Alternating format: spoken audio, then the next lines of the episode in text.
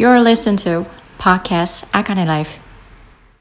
Welcome to Akane's Radio. 皆さん、こんにちは。あかねです、えー、今日はですね、9月26日、えー、23時16分なんですけれども、えっ、ー、と、もう、あの、なんて言ったらいいんですかね。えー、2日間のワークショップが終わりまして、そして、あのね、ワークショップ、ビジョンボ、ユニークビジョンボードワークショップですよ、が終わりまして、無事。えー、26日にそのビジョンボードの、えー、作成方法っていうものをあのビデオをあの私がですねあの上げてでそれからこう一旦今は、えー、こう落ち着いたっていう感じなんですけれども、えー、皆さんいかがお過ごしでしょうか？皆さんいかがお過ごしですか？もうねちょっとおなお腹いっぱいというかあのー、すいません。同じこと2度繰り返してたんですけど。でもそれもそうなんですよね。今日私、あの、ちょっと気合入れて、朝4時ぐらいに起きて、うん。朝4時ぐらいに起きて、で、今、9月26日の23時17分までもうぶっ通しで起きてるっていう、なんかもう、わけわからない ような感じなんですよね。まあでも、まあ、やらなきゃいけないこともあって、すごく、あの、充実しておりました。なんかね、免許のね、更新も行けたしね、今日、あの、真っ昼間に。うん、あとはなんか、ね、あの、アパレルで、あの、アパレルでというか、好きな、あの、ブランド、服のブランドのところでパジャマを変えて、さすがパジャマコーチっていう感じなんですけど、あの、パジャマがですね、あの、レイヨン素材だったらちょっと肩が凝るっていうのが分かりましてですね、うん、あの、綿の素材でよく伸びるものが、あの、いいなっていうふうに思ったので、ちょっとね、あの、その、なんとかストレッチっていう、あの、商品名は出し出しませんが、はい。なんとかストレッチっていう、あの、パジャマを、あの、買いにあの、イオンまで行かせていただきました。何の話やねんっていう話で、あの 報告ちゃうねんぞ、お前みたいな感じ。日記ちゃうねんぞ、これ、と思って。はい。まあまあまあまあ、そんなことはどうでもよい良いんですけど、今日、えー、私がですね、あげるのが、すいません、今日ですね、あの、遅くなりまして、あの、投稿、配信をするのがですね、えー、遅くなってしまったんですけれども、えっ、ー、と、まあ、今日あげれたということで、えー、まあまあ、よしとしようっていう感じでございます。でですね、えっ、と、今回のエピソードっていうのは、えっ、と、そのユニークビジョンボードワークショップっていうものを、えっ、と、録画したものになります。なので、え私がどういうことを、あの、ワークショップでお伝えをしているのかというのを、あのなんて言ったらいいんだろうな。お伝えします。そして、えっ、ー、と、今回のこのビジョンボードワークショップっていうのは、えっ、ー、と、ライフのことです。ライフのこと、人生のこと。いい時も悪い時も、えー、それがもう皆さんの人生なんだよ。そして皆さんの人生って本当にあの皆さんしか歩めないんですよね。これがじゃあ誰の人、誰があの皆さん、誰かが A さんの例えばね、A さんの人生を B さんが、あの、なんて言ったらいいの？歩むっていう風になった時に、おそらくそれは無理、無理じゃない？無理。それはおそらく、あの、何かやっぱりね、こう、諦めてしまったりだとかっていうのがやっぱり発生する。だから、皆さんが今、その生きていて歩めてきていることちょっとずつだけれどもやってきたことっていうのってもう本当にあの皆さんだからできることっていうのをこのユニークビジョンボードワークショップでお伝えをしています。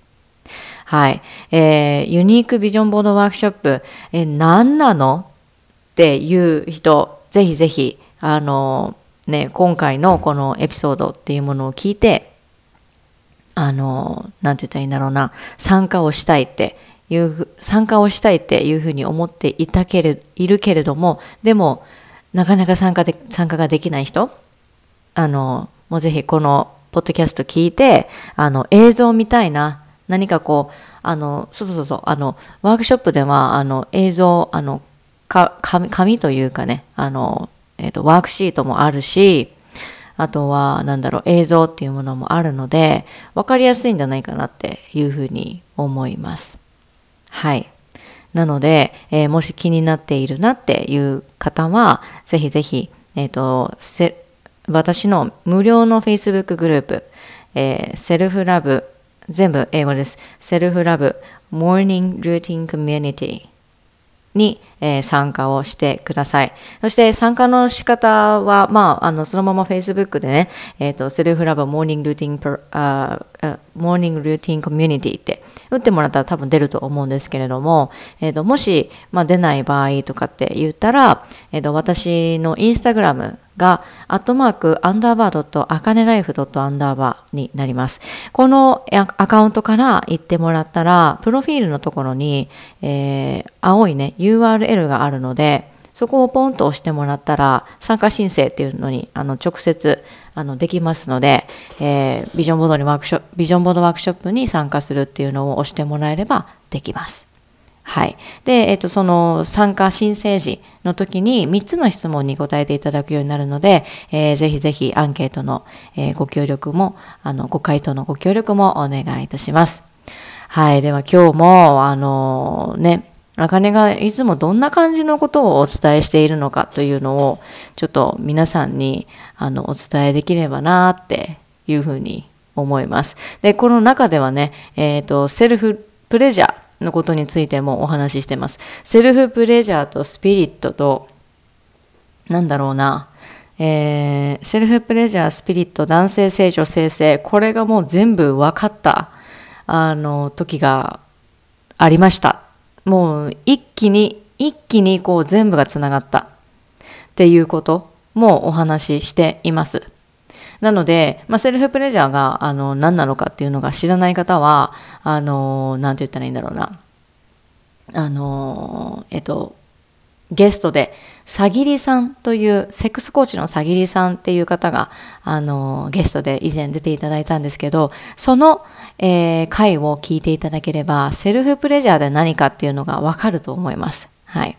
なのでね、えー、ぜひぜひ聞いていただきたいなっていうふうに思うし、あとは、やっぱりね、本当にあの、私たちの体って疲れていれば疲れているほど、やっぱり本能的に、あの、自分の体を自分で癒そうとする、自用さ、自浄作用みたいなのが、やっぱり働いているんだなっていうのは、すっごくすっごくこう、感じましたよっていうことも、あの、お話ししています。ビジョンの話なんだけれども、でもビジョンってこれからの人生のことだから、これからの生活のことだから、あの、こういうね、なんて言ったらいいんだろうな。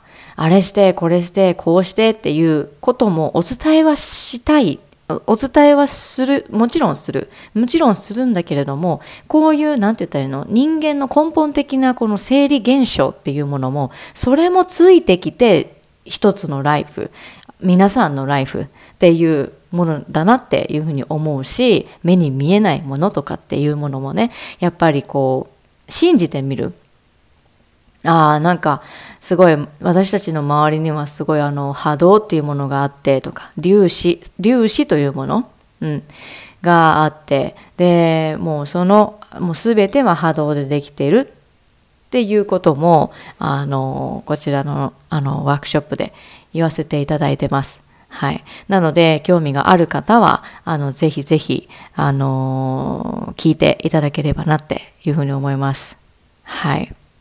あとは、あり方とかね。うん。自分がどういうふうにありたいのかということですよね。ここを、あの、ぜひぜひ、えー、押さえていただきたいなって思います。そして、えっと、今回のこのビジョンボード、あの、ユニークビジョンボードワークショップは Day1 しか載せません。で、Day2 も、あの、聞きたいなって思う方は、えっと、さっきの、さっきの参加方法ですね。私の、えー、インスタグラム、アットマーク、アンダーバードと、アカネライフドットアンダーバーに、えー、を検索して参加していただければ、あの、大丈夫かなっていうふうに思います。えー、無料のね、あの、ワークシートも、あの、無料で、まあお、お渡ししているので、あのグループの、Facebook グループの中で。なので、ぜひぜひ皆さんも参加していただければなっていうふうに思います。そして、ごめんなさい、何度も何度もそしてって言ってるんですけど、リプレイは9月の30日までです。30日まで。なので、あと、もう、もう、もう時間がそんなにないです。ないです。そして9月の30日の日本時間の19時から作ったビジョンボードというものをお披露目会をする会をあの開催します。なので、えー、ぜひぜひその会もあの Facebook グループ、無料の Facebook グループに参加してもらったら、えーまあ、19時から開催するので、えー、まあ誰が誰かが来なくても私はあの開催いつでもオープンにしておくので、えー、ぜひぜひ参加をしてみてほしいなっていうふうに思います。この機会じゃなかったらもう絶対やらへんねんっていう人はもう絶対もうあの活用してください。私のこの場を。はい。では、えー、参りましょう。あの、今回ね、カンバセーションではないんですけれども、えっ、ー、と、うん、まあ、聞いてください。Unique Vision Board Day 1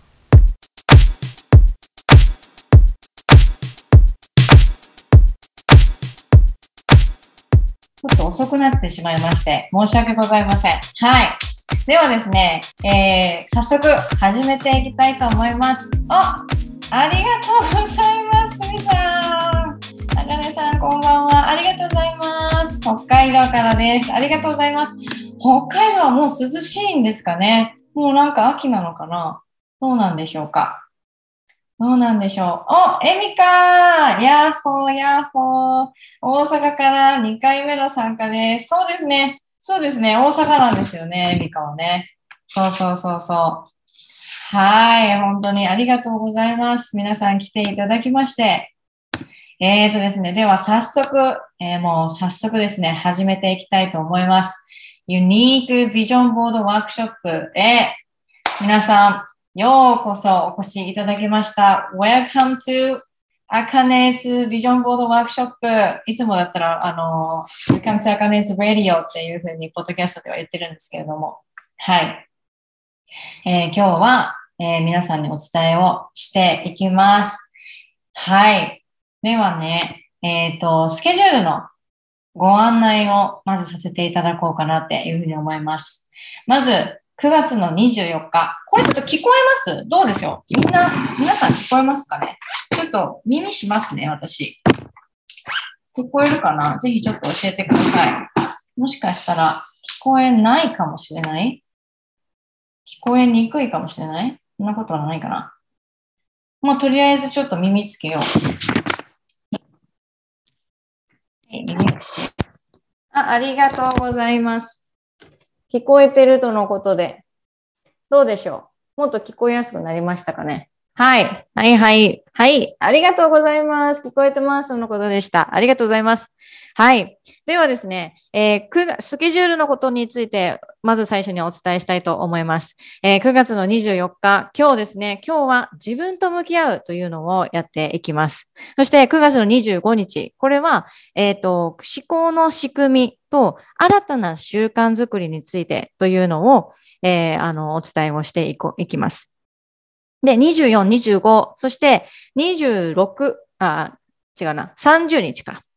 30日も、えっと、宿題がありますので、えっと、宿題をぜひぜひ皆様自分のためにやってみてください。そして9月26日朝8時にですね、ビジョンボード作成方法の動画の投稿を私させてもらいます。日本時間なんですけど、これは。はい。なので、ぜひぜひやってみてください。あ、さきさん、ありがとうございます。あ、こちらこそよろしくお願いします。はい。で、このワークショップっていうのは、ビジョンボードをただただこう作る方法を教えるとか、そういうことでだけではなくって、えー、そのビジョンを達成するためのメンタルですよね。あの、マインドのところをこう皆さんにお伝えしていこうかなっていうふうに思います。はい。えー、それもお伝えして、あとは、えっ、ー、と、作ったビジョンボードっていうものをお披露目し合う会っていうのが9月の30日、日本時間9月30日、19時からズームで参加した、えっ、ー、とビジョンボードをお披露目し合うっていうのも、えー、やろうと思います。あさきこさん、ありがとうございます。お子さんの手伝いでライブで入れず、後でキャッチアップします。あ、かしこまりました。ありがとうございます。はい。では、えっ、ー、と、こんな感じで、えー、こういうようなスケジュールになってますので、まあ、30日までですね、えっ、ー、と、まあ、ちょっと長丁場にはなって、なるかなとは思うんですけれども、自分のためっていうふうに思ってもらって、えー、ぜひぜひこのビジョンボードワークショップ楽しんでいきいきたいなっていうふうに思います。はい。で、えっと、まず注意があります。このビジョンボードワークショップのビデオ、この私が今話しているビデオっていうものは、9月の30日、日本時間の21時にすべて消えてしまいます。ビデオにあの皆さんがこういうふうにあの今ねコメントしてくださっているもののコメントも消えてしまうのであのご注意してください。で、えっ、ー、と、これから出す宿題の投稿のコメントは、コメントとか投稿は残るようにします。残るようにします。でも、ビデオは消えてしまうので、えー、もし何かこうね、あの、いろいろ、なんだろうな、あ、この人が言った言葉すごく素敵だなとか、あ、あかねが言ったことでなんかすごいこうね、ちょっとおこがましいかもしれないけど、なんか、あ、いいな、なんか響くなとかっていうのがあれば、あの、ぜひぜひ、なんかこう、スクリーンショットなり何かして、えー、残しといてくれたらなっていうふうに思います。はい。では、Day1 やって参りましょう。えっ、ー、とですね、皆さん、ちょっとまたコメントに、えー、ハッシュタグ、ユニークでええやんっていうものを、えっ、と、やってみてほしいなって思います。はい。ぜひぜひやってみてください。ユニ、ハッシュタグユニークでええやん。もしくは、リプレイの方は、ハッシュタグリプレイで教えてください。ありがとうございます。さてさて。あ、でも、今さっきよりかは、あの、見てくださってる方が増えましたね。うん、うん、うん。はい。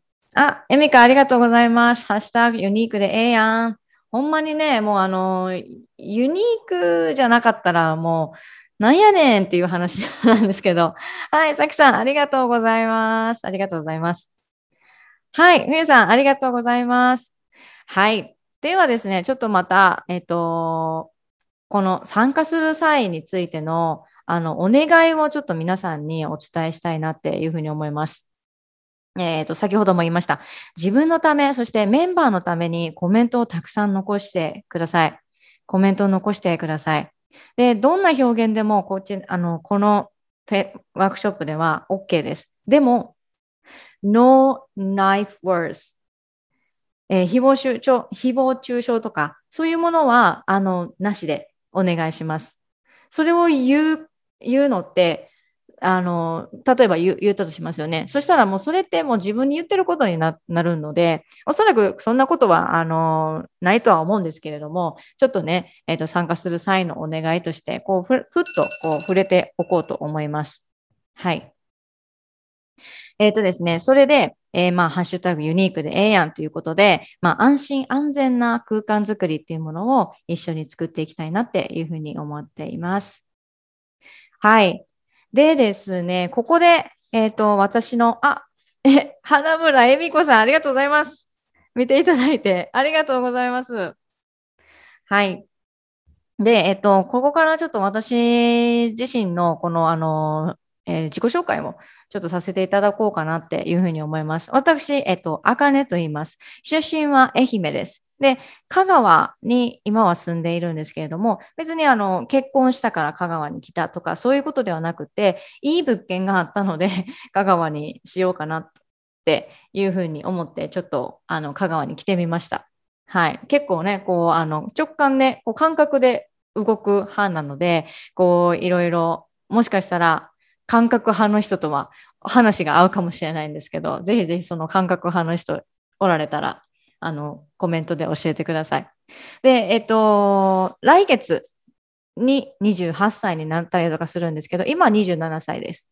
で、会社は27歳の間に3社変えてきてます。まずは1つ目、整体師、まあ、マッサージ師ですよね。で、整体の資格は私持ってません。持ってないんですけど、あの、えっ、ー、と、ま、マッサージはできます。はい。で、アパレル。を2社目に経験しました。このアパレルっていうのは、まあ、大学時代の時に、こういろいろね、あのー、こうお世話になってたアパレルだったりとかするんですけど、まあ、社会人になった時でも、まあ、アパレルっていうものを経験しました。同じ会社で経験しました。そして3社目が、まあ、なんと、えー、あの、分野が違う船舶管理会社に 勤めまして、えっ、ー、と、なんて言ったらいいんだろうな。あの、フィリピンと、まあ、あの、なんだろう。えー、フィリピンの会社と、えー、連絡を取り合ったりだとか、なんかこういろいろね、えっ、と、貿易のことで、こういろいろやってました。で、船舶管理会社っていうことで、えっ、と、まあ、船に積む、こういう、あの、ボールペンだとか、あの、紙とか、そういうものを、あの、そういうものを専用品、船で使う用の品っていうふうに書いて専用品って読むんですけど、その専用品を調達して、えー、なんだろうな、あの、船に積み、積んだり、まあ、積み込み業者さんを立てて積んだりとか、あとは部品、あの、船の 船で壊れている部品とかがあった場合に、私が、あの、こどこどこの業者に、えっ、ー、と、発注を頼んで、で、積み込み業者さん立てて、また、あの、納品してもらう。みたいな、そういうような、あの、ことを、えー、2020年の6月30日まで、えー、やってましたね。船舶管理会社で。はい。で、めちゃくちゃ、ものすごく、その時に、すごく、あのー、て言ったらいいんだろうな、あの、残業が多かったんですよ。残業が多くて。で、その時に、もうちょっとあかんなって思って、病院に行ったりとかしたら、まあ、抑うつっていう診断をされて、で、えー、7月末まで、ちょうどその時、えっ、ー、と、香川に引っ越しっていうものがあって、引っ越しがあって、7月末までは、えー、お世話になろうと思ってますっていうのがあったんですけど、でも、もうあの、7月いっぱいまでちょっと無理やと。っていうふうになったので、まあ、その、えっ、ー、と、心療内科に行って、で、えっ、ー、と、何だったっけな、診断書ももらって、で、えっ、ー、と、会社に提出して、もうそこからはもう行きませんという形になりました。はい。まあ、ちょっとね、あの、簡単に言ったらそんな感じなんですけど。で、あとは何だろうな、私だったら共感覚っていうものを持ってます。共感覚って何ぞやって思いますよね。共感覚って聞いたことある方、ぜひ、えー、コメントで教えてください。共感覚っていうのは、こういう文字とかあるじゃないですか。あかねっていうこの文字とか、あとは8月16日とか、この数字を見てとかね。で、私の場合は、数字を見てだったりとか、文字を見てだったり、ハングルのじゃあ文字を見てと見た見てとかも結構あるんですけど、あの、色を感じられるんですよね。この色が、あ、エミカも？エミカもそうなん？あ、そうなん？めっちゃ嬉しい、めっちゃ嬉しい。ね、なんか、だから共感覚ってすごいいいことだったりするんですよね。こうデザインにこうね、あのクリエイティビ、クリエイ、クリエイターム、クリエ、言えんわ。クリエイターとかが、なんか、あ、違うんや。あ、なるほど、なるほど。あ、そういうこと、そういうこと？あ、羨ましいという、あ、ありがとうございます。ありがとうございます。そうそう。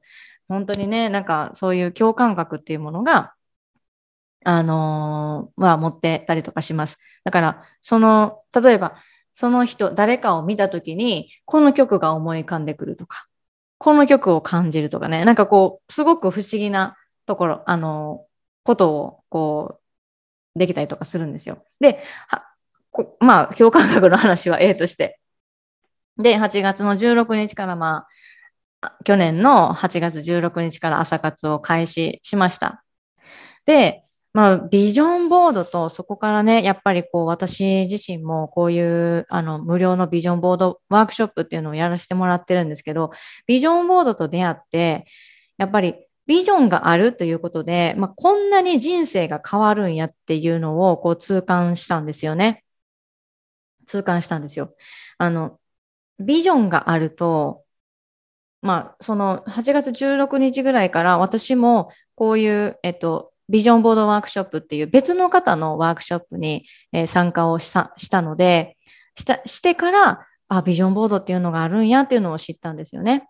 うん、であとはもうビジョンボードがあるだけで自分の人生に舵を取れるというか自分がどういうふうに生きていったらいいかっていうのがちょっと分かる分かってくるというか、うん、その、うん、そうそうそうそう。で、ビジョンボードのパワフルさっていう、その力にその気づくことっていうのが結構やっぱり私の中であったんですよね。はい。で、私今、今の時点で、ポッドキャスター、そしてポッドキャストマネージャー、プロデューサーメンターとして活動をさせてもらっています。ただ、2020年のその11月にね、あのー、そのビジョンがちょっとだんだん明確になってきたんですよね。明確になってきた。そしたらその時に何を書いてたのかっていうと、ちょっと読み上げるんですけど、ポッドキャストで、え、それ、ここれ1年前の、あの1、1年前の11月ぐらいですよ。ポッドキャストで自分の思いを伝えていく。そして、フィールドを変えれば必ず輝けるっていうふうに書いてたんです。で、今私、ポッドキャストの、えー、マネージャーもやってるし、あとは、ポッドキャストを始めたいなっていうふうに思っている人に対して、あ、こういうことを言ったらどうかなとか、あとは、こういうふうに進めていくんだよ。ポッドキャストの始め方で、こういうふうに進めていくんだよっていうのも、あの、お伝えをしています。で、1年前、何にもわからなかった。あの、何にも、あの、ハウの部分が全くわからなかったし、ぼやっとしたこう、ね、さっきも言った、ポッドキャストに自分の思いを伝えていく、フィールドを変えれば必ず輝けるっていう、ちょっとね、ぼやっとした感じのビジョンがあるじゃないですか。ぼやっとしたビジョンだけれども、ビジョンボードを、まあ、何ヶ月か後に、えっと、更新をして、更新をしていくにあたって、やっぱりビジョン、あ、なんか、私の中で、ポッドキャストってすごい、この、このね、2020年の8月16日から2020年の10 21年か、21年の10あ 9, 9月、この間に、なんかこう、疲れて、もう、ポッドキャストの編集とかも嫌やなとか、なんかそういうのがあったりとかしたんですけど、でも、あったりとかしたし、エピソードを更新せえへん日もありました。もう本当にあったんですよ。でも自分がクリエイター向きっていうのが分かってから誰かが私のポッドキャストを好きでいてくれてるっていうふうにこう思うようになってから自分がアクションを起こしてエピソードをこう更新していってから編集に力入れようっていうふうに思ったりとか、あとは、ポッドキャストがやっぱり好きだからっていうので続けられてきたのかなっていうふうに思います。あ、エミコさんありがとうございます。まさに実現化されていますね。いや、本当に、本当にもうあの、すごいパワフルなんですよ。なので、ビジョンボードって。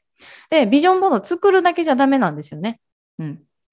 で、まあ、それ、そのこともちょっとまあお話ししようかなっていうふうに思います。なので、今は、なんて言ったんやろな、ポッドキャストって言えば、あかね、みたいな感じのことは、あの、ありがたいことに、えー、こう、なんて言ったん私と関わってくれてる方は結構思ってくださっています。はい。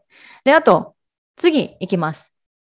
ビジョンボードって何っていうことなんですけど、皆さんの実現したいことをビジュアル化したものになります。皆さんの実現したいことをビジュアル化したもの。で、今回のビジョンボードワークショップっていうのは、えっ、ー、と、デジタル版をお伝えします。こういうふうに、携帯の、あのー、ね、壁紙か。壁紙、壁紙にできたり、デスクトップにできたり、設定できたりっていうものを、あの、お伝えしようと思います。はい。でですね、次。次が、これが私のビジョンです。あの、ごめんなさい。えっと、この後ろにあるものがある、あって、こう、薄く見えてるものが私のビジョンボードなんですけど、このビジョンボードの中でも私が一番こう実現していきたいなっていうことがありまして、これがちょっともう私の場合だったら文字なんですけど、ちょっと読み上げますね。結構これ、あの、このビジョンボードワークショップに関わってくるかなっていうふうに思うんですけど、男性、女性、人種関係なく、誰もが自己表現できる世界を作る。自己表現が最大のセルフケアと一人一人が気づき、言葉、映像、絵、色、体など、その人の表現しやすい方法で社会や相手に発信していく心地よさにときめきを感じ、すべての人が自分らしく生きられる世界を作る。っていうのが、これが私の一応、あの、なんて言ったらいいんだろうな。今年の3月に、えー、具体的にビジョンを決めようと思って、あの、えっ、ー、と、やったものです。はい。で、えー、ここでですね、映像とか絵とか色とかってあると思うんですけど、このところで今回の、えーと、ビジョンボードっていうのは、えーと、ビジュアル化、ビジュアル化というところがちょっと引っかかってくるんじゃないのかなっていうふうに思います。なので、私がここのあのビジョンボードを、えっ、ー、と、広告、あの、インスタグラムで広告を上げてるときに、えっ、ー、と、あ、こんばんは。ごめんなさい。なんかちょっとあの、なんか先上げみたいな 声、ガリガリガリみたいな感じの。あ、ともかさん、ありがとうございます。ありがとうございます。こんばんは。はい。えー、その時にですね、こういう人に参加してほしいっていうふうに言いました。えー、えー、とね、えっ、ー、と、言語化をするのが、ちょっとね、自分の中で遅いだとか、言語化するよりもビジュアル派な人っていうふうにおっしゃ、あの、こう言ってたんですよね。で、その、ここですよね。あの、私がやっぱりこのビジョンをこう作った時にやっぱり思うのが、あのー、まあ、これもちょっと後で出てくるんですけど、えー、会社に勤めていた時、その船舶管理会社に勤めていた時が、もうめちゃくちゃちょっと辛かったんですよね。えっ、と、言語化、あの、文字と、えっ、と、文字と言葉？言葉だけの、文字と言葉だけの環境だったので、私的にはどちらかというとビジュアル派だし、絵で描いた方が、あの、わかりやすいんですよね。うん、理解しやすいし。うんうんうん。そうそうそう、さきさん。えっと、言語化苦手なんですよ。傍ら、えー、フィーリングで話すし、動く派で。そうそうそうそうそう。だから、その、言語化が苦手なのであれば、私的にはね、私、私自身もそれ、あの今、ポッドキャストやってるけど、言語化するのめちゃくちゃ苦手やったんですよ。でも、言語化苦手だったんだけれども、そのフィーリングで話すし、動くっていうふうに今、さきさんが言ってくれたんですですけど、それができるのであれば、やっていったらいいんですよっていうのをお伝えしたいんですよね、このビジョンで。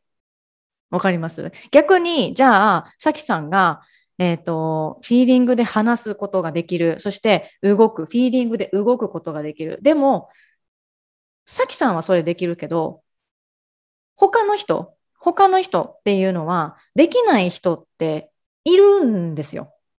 いるんですよ。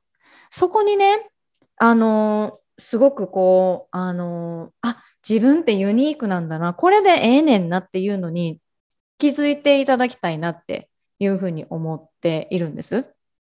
なので、このビジョンを私は、えーと、掲げたっていうのはあるんですけどね。まあ、実際に私が、あの、そういう、えっ、ー、と、なんや、そういう感覚持ちな、持ちなので、もっとこう、あの、周りがその人の、あ、その人はビジュアル派やから、こういう伝えた、伝え方なんやなっていうのが、こう、な、えっ、ー、と、わかることができれば、あの、すごく生きやすくなるというか、あの、本人も生きやすくなるし、周りも、こう、やっぱ理解ができているので、あの、結局やっぱりお互いが生きやすくなるんじゃないかなっていうふうに思うんですよね。はい。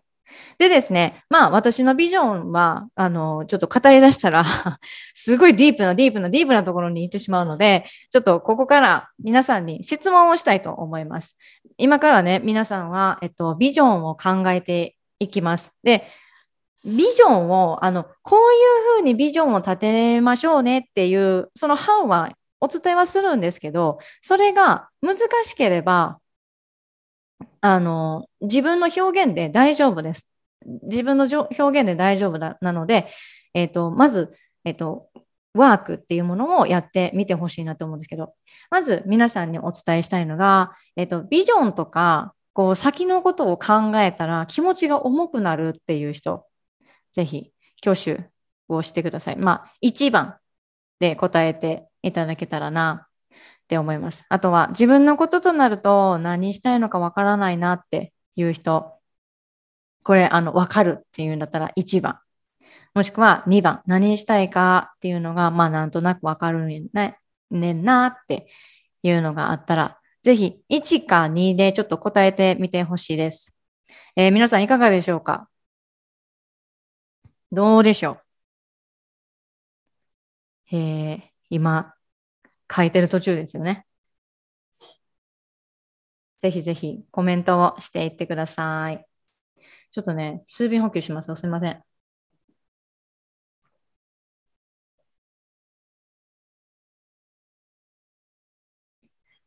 さきさん、ありがとうございます。2番。うん。何したいかなんとなく。あ、これ、これは、あ、なるほどね。何がしたいかっていうのはなんとなくわかるけれども、おそらく、な、えっ、ー、と、どういうふうに、こう、マインドを保っていけばいいかわからないっていう感じですかね。どうでしょうか。うんうんね、そういうふうに、あの、こう、私の場合は、ビジョンとか、あとは先のこと考えたら気持ちが重くなる派でした。ものすごく重くなる派でした。うん。あ、ゆうかさん、ありがとうございます。1、ワクワクもあるけど、やっぱり不安もあります。うん、あるよね。あるよ。不安だらけやもん。だって 不安だらけやもん。うん。だって先のことが見えないんですもんね。うん。わかりますよ、その気持ち。本当に。はい。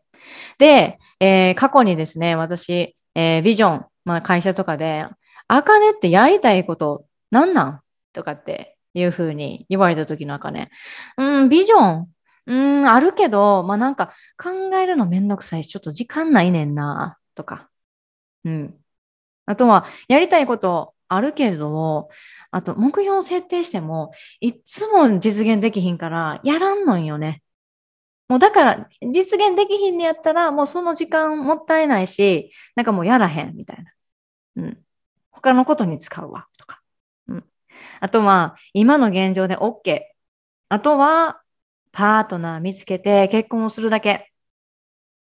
これね、私、田舎に住んでるじゃないですか。で、田舎のあの愛媛で、あの、その船舶管理会社に勤めていた時もありました。あとは、パートナー見つけて結婚するだけ。これね、あのー、すごくね、なんやろ。ちょっとピリッと前、ピリッとな感じになるんですけど、うん。なんかこう、すごい、すごいことを考えてたなっていうふうに当時を振り返ったら思いますね。うん。こうなんか、うちうちでこう話すときあるじゃないですか。会社の、あの、ジジムのね、えっと、子たちで。えっと、そしたら話をしてたらね、これ、田舎あるあるかもしれないんですけど、えっと、私な、あとはね、なんかあの、えっと、あとは結婚するだけやねんやって言い始めて、おうおうって思って。なら、あの、私、やっぱりさ、会社辞めるのってさ、あの、寿退社が一番綺麗な辞め方だよねっていうふうに言ってたんですよね。で、今私が、あの、マイン私はマインドセットがあるので、あの、マインドセットをこう1年間ややってきたので、あの、ものすごく、なんて言ったらいいんやろうな、あの、この言葉に対して、こう違和感があったりっていうのがあるんですけど、当時の私、マインドセットも何もなければ、もう普通の、普通の、まあ今でも普通ですよ。今でも普通。今でも普通。それは今でも普通。うん。なんかもう、なんか、わかるみたいな感じのことを一緒に言ってたんですよね。でも今は、そうは思わないこれ、これに、これに関しては、うん、私的にはあんまりそうは思わないんですけど、これ結構ね、あの、危ないですよ、この考えは。どどうでしょう？えっ、と、さきさん1.5だな。うんうんうん。なるほど、なるほど。えー、冬さん1。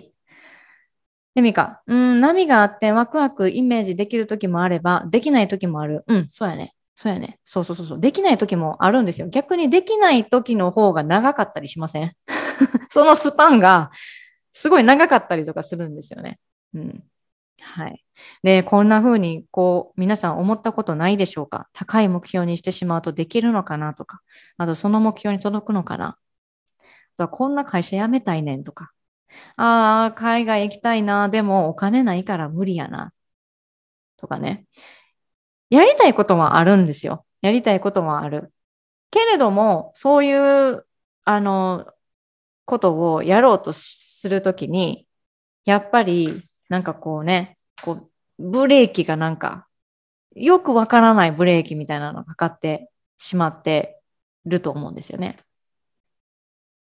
で、今どの状況にいるっていうのをこうお伝えしたいと思います。どの状況にいるんでしょう？この先、ビジョンを考えるにあたって、この2本の柱っていうものが、えー、重要になってきます。一つ目。一つ目。一つ目は幸福感という柱。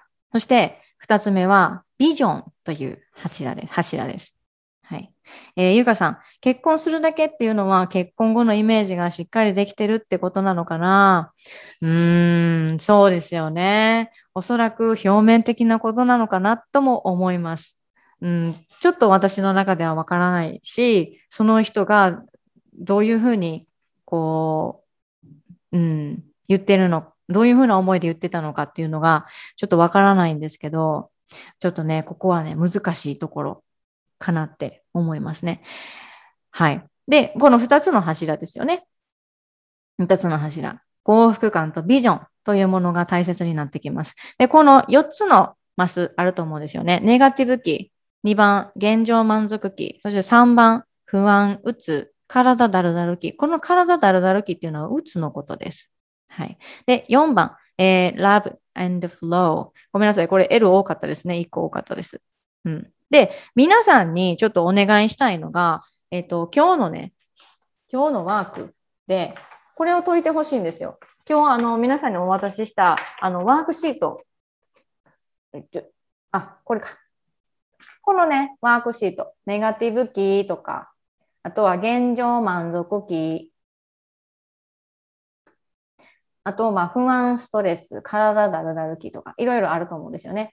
で、これをですね、あの皆さん、頭に 思い浮かんだことを全部書き出しちゃって、OK ですっていうのをちょっとまず伝えたいんですけど、じゃあどういうふうに どういうふうなものなのか、この4つのマスの内容ってっていうふうに思いますよね。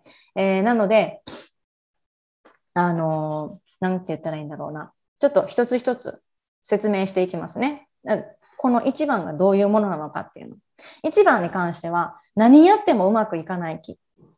何やっても楽しくないとか、人あのなんかもう人生投げ出し期間みたいな 感じの時期のことですね。そして2番、現状満足期。今の状態には満足はしている。幸福感というものはありますよね。2番。ありますよね。でも、でも、子供とかあの家族とかパートナーもいるし、まあ、パートナーいないけど、でも自分今一人でいるの幸せっていう。それはわかる。そして好きなものも食べれる。でも自分だけ満足をして、こう社会やこう第三者に対して、あのどうこの幸せを与えられたらいいのかっていう、与えたらいいのかっていう、あの、わからないモヤモヤのところですよね。ここは。そうなんですよ。ビジョンがないから。今の幸福感はあるんだけど、ビジョンがない。というところ。そして3番。3番が、えー、不安、ストレス、体だるだる気です。これは、例えば、何々したらとかね、こんな風にお金が自分にたくさんあったらとか、こんなような生活ができたら、部長になれたらとか、今今、今の幸福感がなくて、ビジョンが、ビジョンはあるっていうような状態ですよね。うん。そして、ビジョンと現実にギャップがある、この時期になります。はい。はい。そうなんです。で、この時に、まあ、この体だるだる気っていうの、いう意味は、不安だとか、ストレスだとか、あとは、うつというところですね。で、4番。4番が、これちょっとね、あの、まあ、今回の、あの、昨日のお彼岸のお話、私のちょっとスピリチュアル的な、あの、チャクラとかのね、お話しようかなとかって思うんですけど、まあ、例えば、現在の幸福感、幸せっていうものも感じて、ビジョンもある。ビジョンもある。で、やりたいことに対して全部自信につながってて、あ、これもやりたいとか、あれもやりたい。あ、これできるかもな、私って。いうふうに、こう思う場所になります。思う時期。うん。で、ここのあの時期にいる人っていうのって、大体ね、その周りとか自分とか目に見えないものに感謝ができている気がするんですよね、私的に。皆さんどうでしょう？今、どの場所になんかこういる感じがしますか？えー、例えば私だったら、まあ、1と3が合わせ合わさってるなっていうのでもいいし、1と4かなとかっていうふうにでもいいです。ぜひぜひ、えっ、ー、と、教えてください。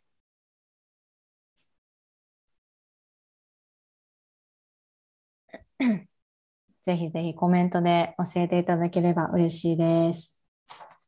はい。ではですね、まず、えっ、ー、と、まあ、説明はさせていただいたんですけれども、頭に浮かんだことを、まあ、全部、えー、書き出しちゃって OK だよっていうのをお伝えしたいですね。このワークシートに。このワークシート多分今、今日、ワークシート投稿したので、えー、あの、皆さん持ってると思うんですけど。はい。で、ありがとうございます、さきさん。2番。さきさん2番。ああ、なるほど、なるほど。幸福感はあるけれども、ビジョンがない。うん、うん、うん、うん、うん。なるほど、なるほど。そうですよね。もう本当に、こう、なんだろう、こう、多分行動したいなとかっていうふうに思うけれども、でもなかなか行動にも移せないっていうような多分時期でもあるんかなっていうふうに思います。で、まず、じゃあネガティブ期っていうのは、まあどういうふうにこのね、あのワークシートを解いていけばいいのかっていうので、私の人生、人生というか、まあこういうことがあったっていうので、ちょっとお話ししたいなっていうふうに思います。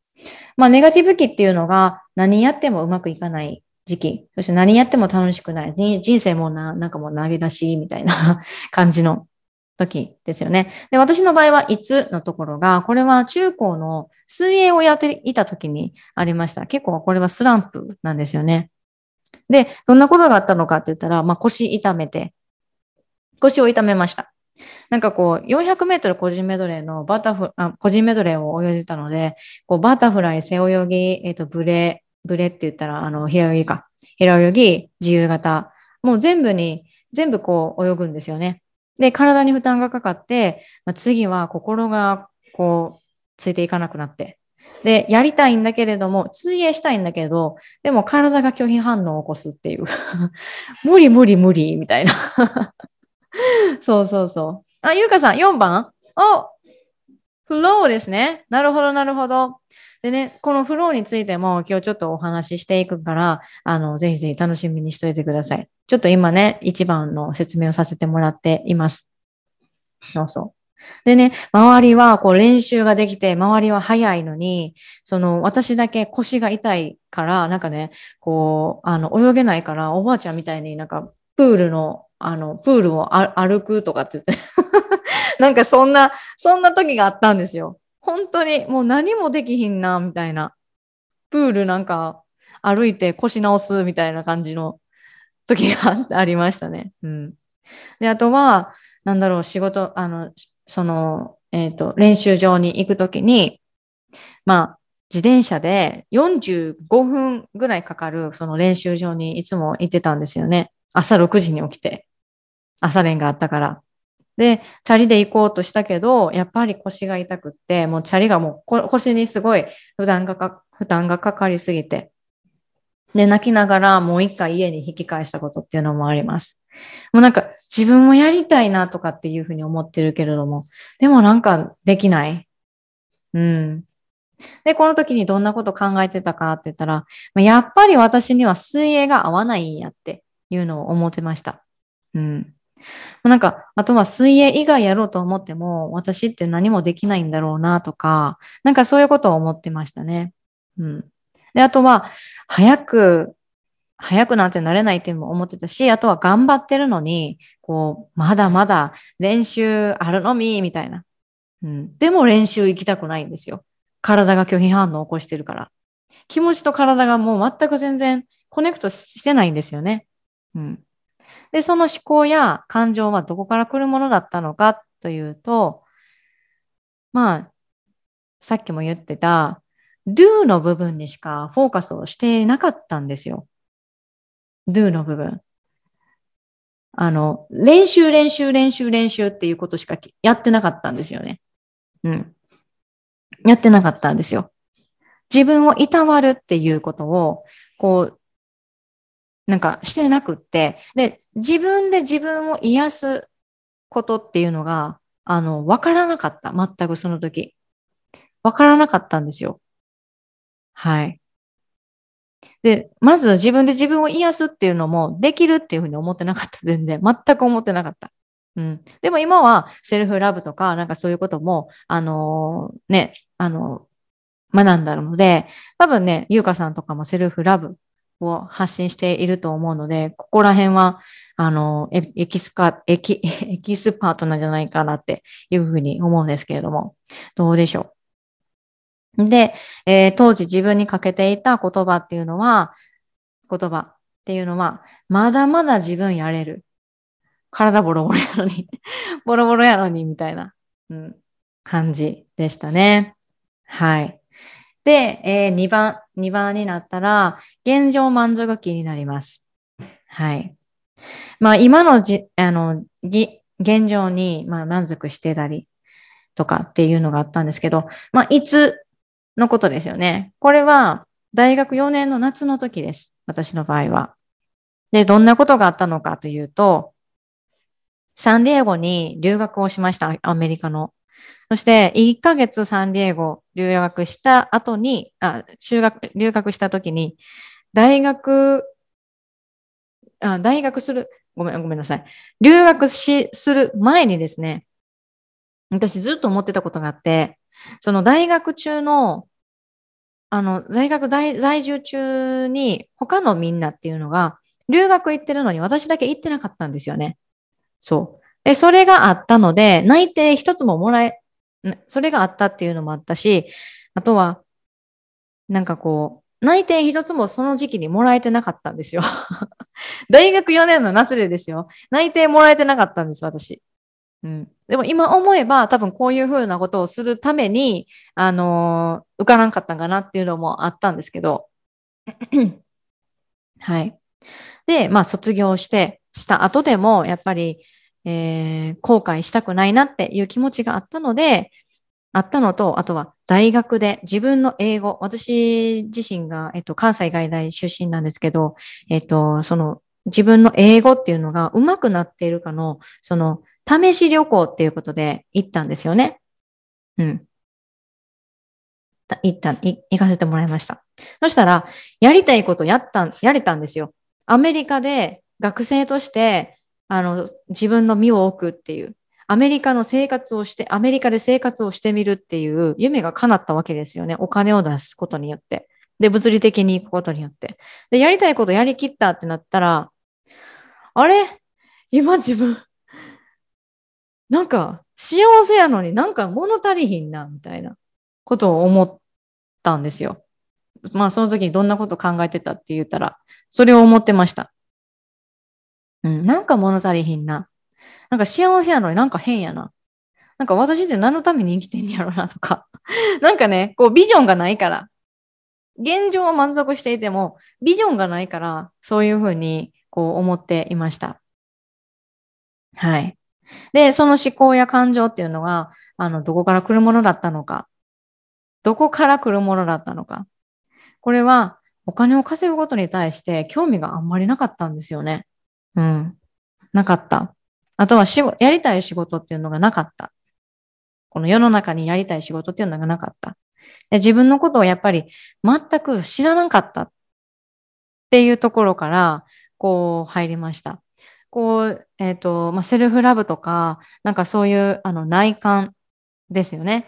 あの、このことを、こう、たくさん知っている人には、やっぱりわかると思うんですけれども、自分を知らないと、自分が、ん？自分を知らないと、私これよく言ってるのが、自分が何をしたときに心地いいって思って、何をしたと、他に何をしたときに心地悪いって思うのか、その見極めが分かってないと、それは何したいか分からんはずなんですよ。思いません？どうでしょう？うん。だから自分の内側に全くフォーカスできてなかったんですよね。うん。はい。えー、そんなことをこう思っていました。で、まあ、当時自分にかけていた、えー、いた言葉っていうのが、まあ、当時何やりたいんだろうなとか、うん、何したいんだろうなとかっていう言葉でした。私の場合はね。で、これ皆さん、あの、ぜひぜひやってくださいね。あの、ワークをやってください。はい。えっ、ー、と、今、一応1と2終わったんですけど、どうでしょう？皆さんどうでしょうか？えー、続いてこれてますでしょうか？ぜひぜひコメントで教えてください。ちょっと早すぎ、早、早い、早いですかね。どうでしょう。ちょうどいいぐらい。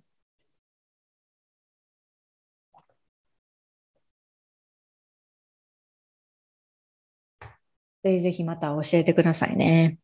はい。じゃあ次、3番。不安、ストレス、体だ、体だるだるき。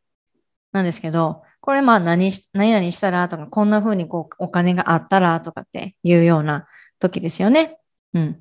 で、いつ、これは、私の場合は、ちょっとね、あの、1番と3番が、こう、私の場合ちょっと混合してるというか、そういう感じです。うんうん。あ、ゆうかさん、私はちょうど良きです。ありがとうございます。はい。でそそんな感じでやっていきますので、はい。えー、ぜひぜひ最後までお付き合いください。えー、まあ、どんなことがあった？あ、違う、どんなことがあったじゃないわ。いつ、いつなんですよね。いつこれ、こいつやねんっていう話。2020年の6月、このうつな、翌うつなった時です。今やから言えるんですけど。はい。で、どんなことがあったのか。はい。うつになりました。えー、抑うつです。落ちている状態。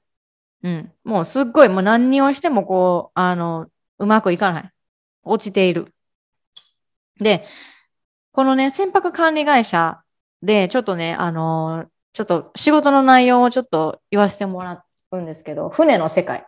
みんなの知らない船の世界っていうのをちょっと皆さんにお伝えしようと思います。えー、船の世界でドックという言葉があります。ドックって皆さん知ってますか？どうでしょう？ドックっていうのって、あのー、なんだろうな。車でも車検ってあるじゃないですか。その車検。車検がああの、そうそう。車の車検みたいなもので、船も車検っていうものがあるんですよね。それをドックというふうに言います。で、そのドックがですね、韓国でありました。韓国で。海外かいって思うんですけど、うん、まあまあまあ。まあ韓国が、あの、貿易、すごく強いんですよね。うん、強いし、船の会社っていうのがものすごくたくさんあるんですよ。中あの韓国って。そうそうそう。ね、ちょっとなんかちょっと面白いですよね。こういう話とか。あんまりみんなが知らないような話？うん。で、韓国でやっぱりドックがあったっていうことで、韓国に対し、韓国に、えっ、ー、と、要は、あの、要はあの、車で言ったら、メンテをしないとし、しに行かないといけないっていうことなので、道具を送らないといけないっていう、もうものすごいこう、あのすごいこう大掛かりな結構プロジェクトがあったんですよね。そう。で、私たちのその会社っていうのは日本にあるから、その日本からこういっぱいこう、あのー、えっ、ー、と、部品を調達して、本当は日本でやるつもりだった。本当は日本でやるつもりだったんだけれども、こういろんなことがこう変更になって韓国みたいな感じになったから、日本で集めた部品っていうものを韓国で、えー、送らないといけないときがあった。そうなった時とか、なんかね、もうあの、税関書類だとか、なんか、そういうのがね、やっぱり必要になってきたりとかするんですよね。で、まあ仕事で大きなそのしあの仕事をしてて、ね、自分のキャパ以上のことをこうやってたんですよ。で、事務ですよ。事務員として、えー、働かせてもらったんですけど、もう本当に事務がやってることじゃないかったんですよね。本当に。もう残業残業残業ばっかりで、もう毎日夜の9時まで残ったり、10時まで残ったり。うん。で、自分のやりたいことに、こう、時間使いたいって思っても、なんかこの時にすごい何やりたいのっていうふうに聞かれても、なんか、うーんっていう感じだったんですよね。うん、で、えっ、ー、と、やっぱりそのキャパオーバーで仕事をしているからこそ、こう、人間関係もちょっとやっぱ悪くなってくるんですよ。うん。あの、私のエネルギーのこの波動が落ちてるっていうのもあって、で、例えば、あの、上司とお話しするときに、こう、変なプレッシャーがかかって、なんかこう、言語化するのが私もすごく遅いっていうふうに言いました。言語化するのがすごく遅いから、いつも何言ってるのっていうふうに 言われるんです。上司とお話をしたときに。うん。電話で上司に対して伝言を言わないといけないっていうふうになった時でも、えっ、と、ちゃんとね、なんかこうメモはするんだけど、ど何をメモしたらいいかっていうのもわからないなんかちょっと変なプレッシャーがかかって、なんか綺麗に話さないといけないとかね。うん。あとは、なんかこう、自分がそのやってる仕事とかで、その自分はこうだろうっていうふうに思って仕事をしたとしても、なんか仕事が間違っていて取り返しのつかないことが起こって、うん。そしたら仕事も自信がつくなつかなくなってくるし、上司にももう相談したくない。何、何かがもうあっても、もう相談したくない。もうどうにでもなれ、みたいな。すごいね、根腐りが起こっとったんです、すごく。うん。そうそうそう。そうそうそう。あ、さきさんありがとうございます。ちょうどいいです。えー、船の世界気になります。ありがとうございます。ありがとうございます。そう。で、自分の意見を言わなくなったりして、したら、やっぱりね、もっともっとやっぱ間違えてくるんですよ。間違えてくる。もう、す、すごかった、あの時は。もう取り返しが つかないんじゃないのっていう時も、ものすごくありました。はい。はい。ありました。で、どんなことを考えてたのか、その時に。えー、まあ、やりたくない仕事があって、英語は使えてるけれども、船にこう関わることで仕事をしたくないな、みたいな。貿易はちょっともうなんかキャパオーバーになるな、みたいなのとかね。そうそう。で、今私がやっている仕事って他の誰でもやれる仕事やんな、って。あとは仕事を辞めたい。仕事が怖い。あとは、こう、上司が怖い。逃げたい。もう、あとはね、もう、寝腐ってたりとかするから、なんかもう、もうね、もう周りにどう思われてもいいから、もう逃げたいね、みたいなことをこう思ってたりとかしました。うん。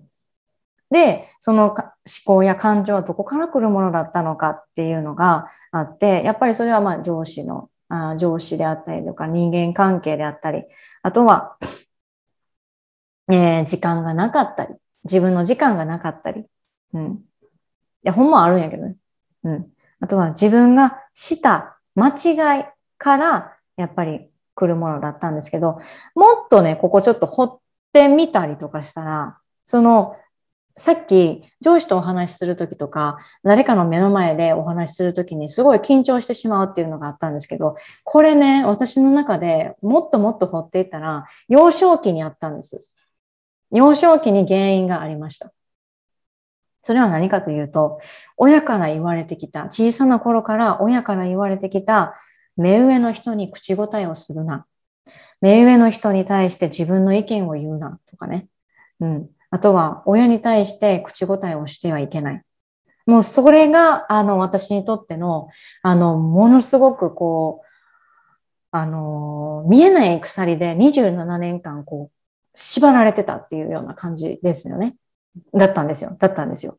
どうでしょう？皆さん、こういうことないですか？なんかこう、見えないこ、あの、鎖で自分なんか、ああ、なんか縛られてるかも、みたいな。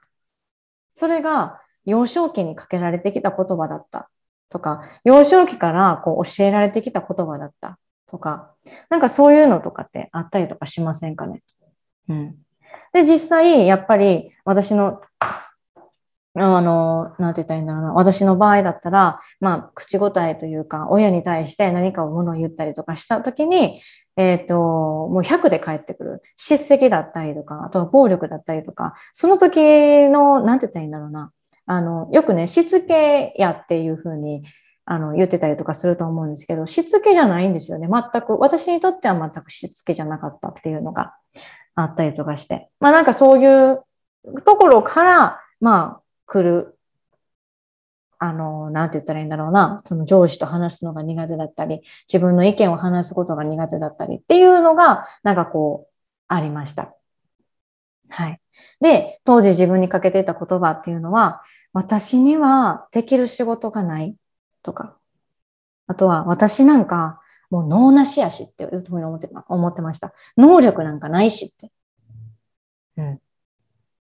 で、あとは私ってやっぱ何やってもできひんねやなって。あとは、こう、頭が悪い。とかね。私ってめっちゃ頭悪い。病気なんじゃないのかなっていうふうに、えー、思っていました。で、これね、あの、その注意欠陥とか、私結構持ってたりとかするんですよ。こっちの資料の、資料の数字をパソコンに打ちま、打ちますとかね。なんかそういうことだったら、こっちのし、もうね、ほんまに、え？な、なんて言ったらいいの？こっちの資料の数字をを見てるんやけど、パソコンに打つってなったら、忘れてるんよね。すごく。わかります？うん。わ、忘れ、忘れてるんですよ。本当に。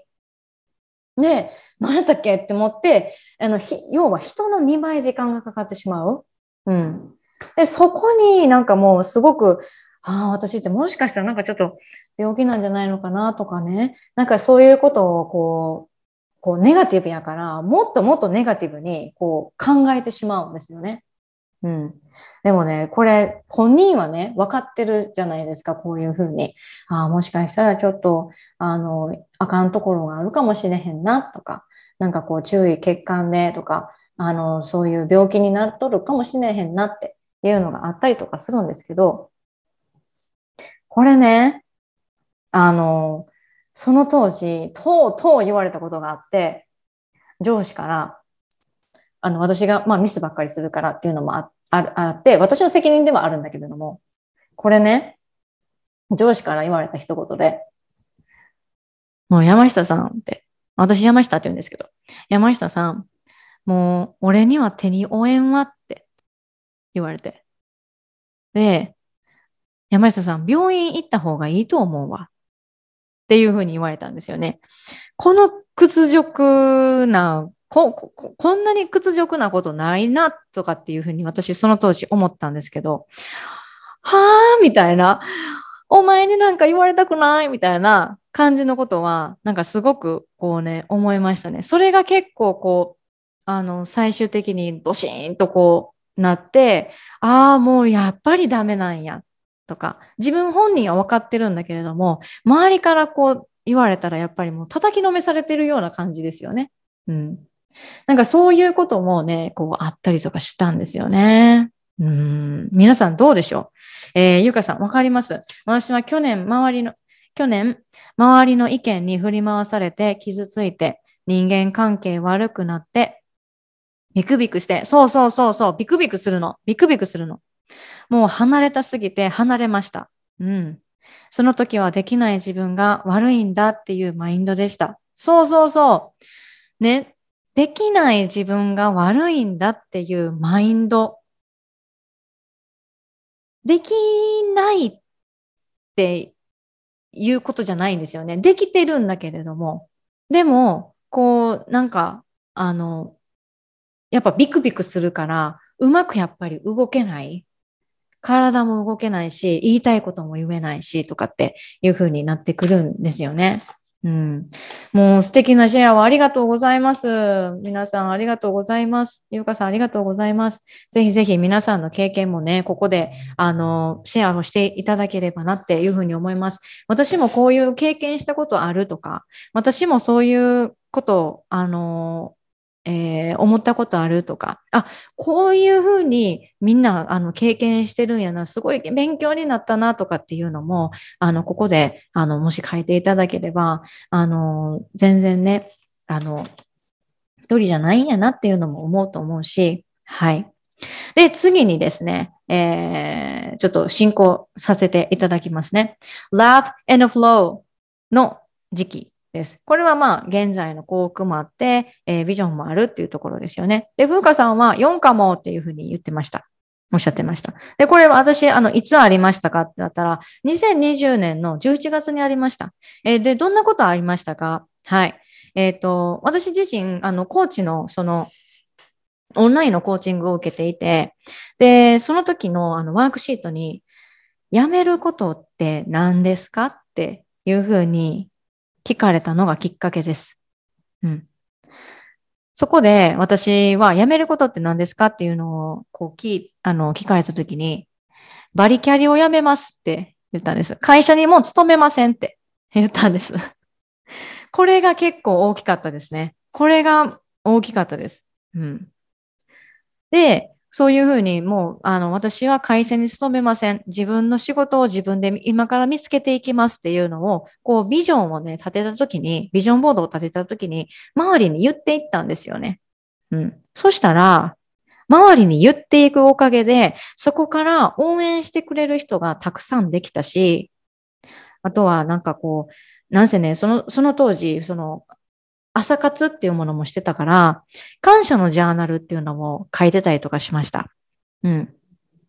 で、えっ、と、それを続けていたんですよね。そしたら、自分の人生に舵を取れるようになってきたんです。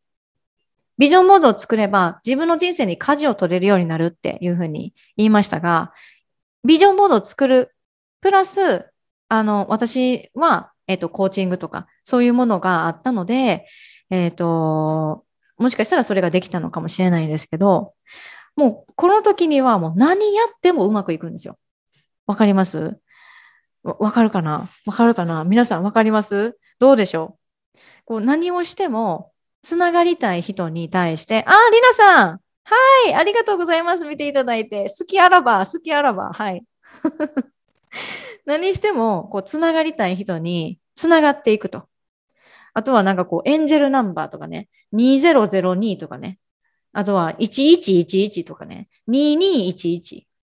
これよく時計とかでよく見たりとか私結構するんですけど、そういう、あの、エンジェルナンバーがたくさん見えたりとか、目に見えない何かからの、えっ、と、サポートを受けているっていうことがよく起こってくるんですよね。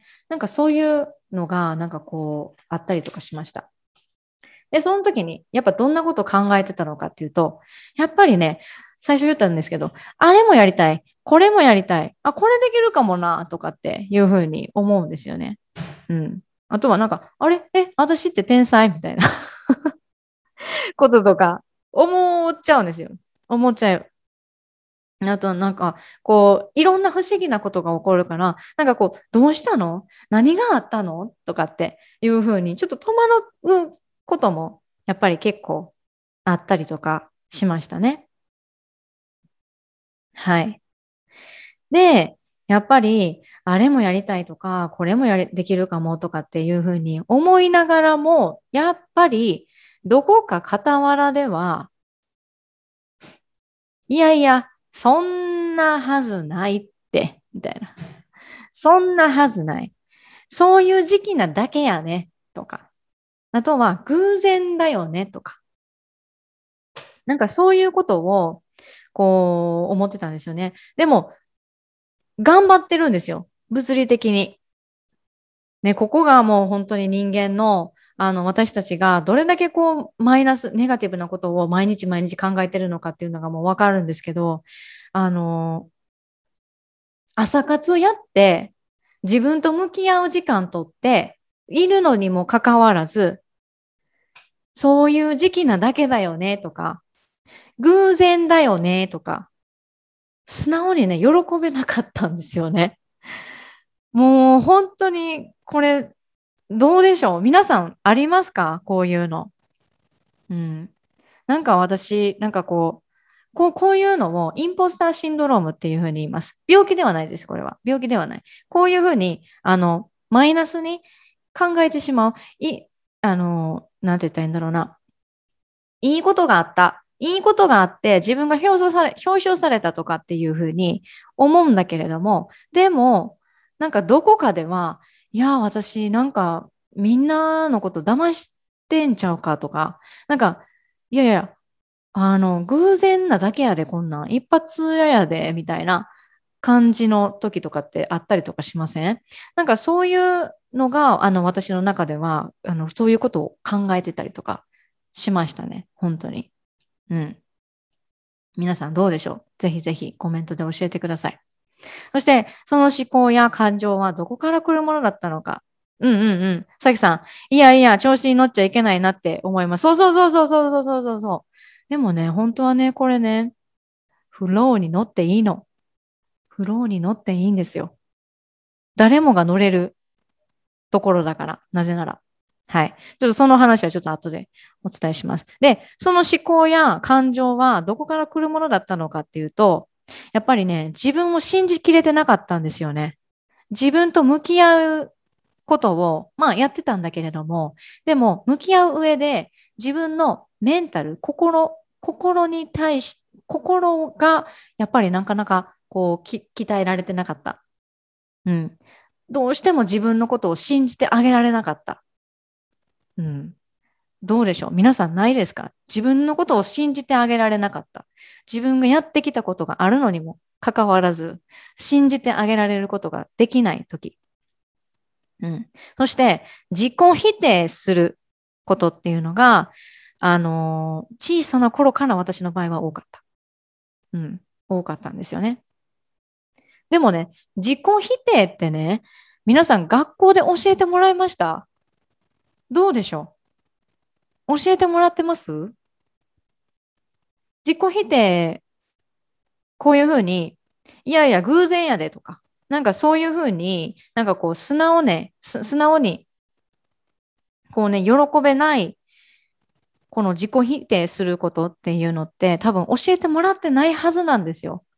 でも、でも、私たちが今、こう、あの、生活している私たちのより上の世代だとかで、何々さんすごいですね、とか、何々さんの、何々さんちの僕すごいですね、とかって言ったら、いやいや、そんなこと、みたいな、よう言うでしょ。多分そこからかなっていうのも思うし、あとは、私の場合は、シングルマザーのえー、家庭で育ったので、そのシングルマザーの荒野から不幸やっていうのを、なんかどこかで思い込んでたんですよ。これね、不思議なの。めちゃくちゃ不思議なの。教えてもらってもないのに、そういうふうに思ってしまう自分がいる。そう。あとはなんかもう自分の母親とか身内に頭がいい人おらんのに、なんか私がこんな不老なところに行けるわけがないやん。とかってね、なんかそういうふうに思う自分もって。うん。で、まあ、シングルマザーの子だから不幸やなっていうふうに思ってたっていうのも、まあ、さっき言ったんですけど、私当時、幼いながら、小学校か、小学校の4年かそのぐらいの時に、私んちお金ないから、もう中学卒業したら、もうあの、えっ、ー、と、お母さん、数学卒業後は、もうお母さんのために働いて頑張るねんっていう、あのことも、そういえば言ってたなっていうふうに思うんですよね。うん。なんかね、もう本当に、あの、不思議でたまらない。うん。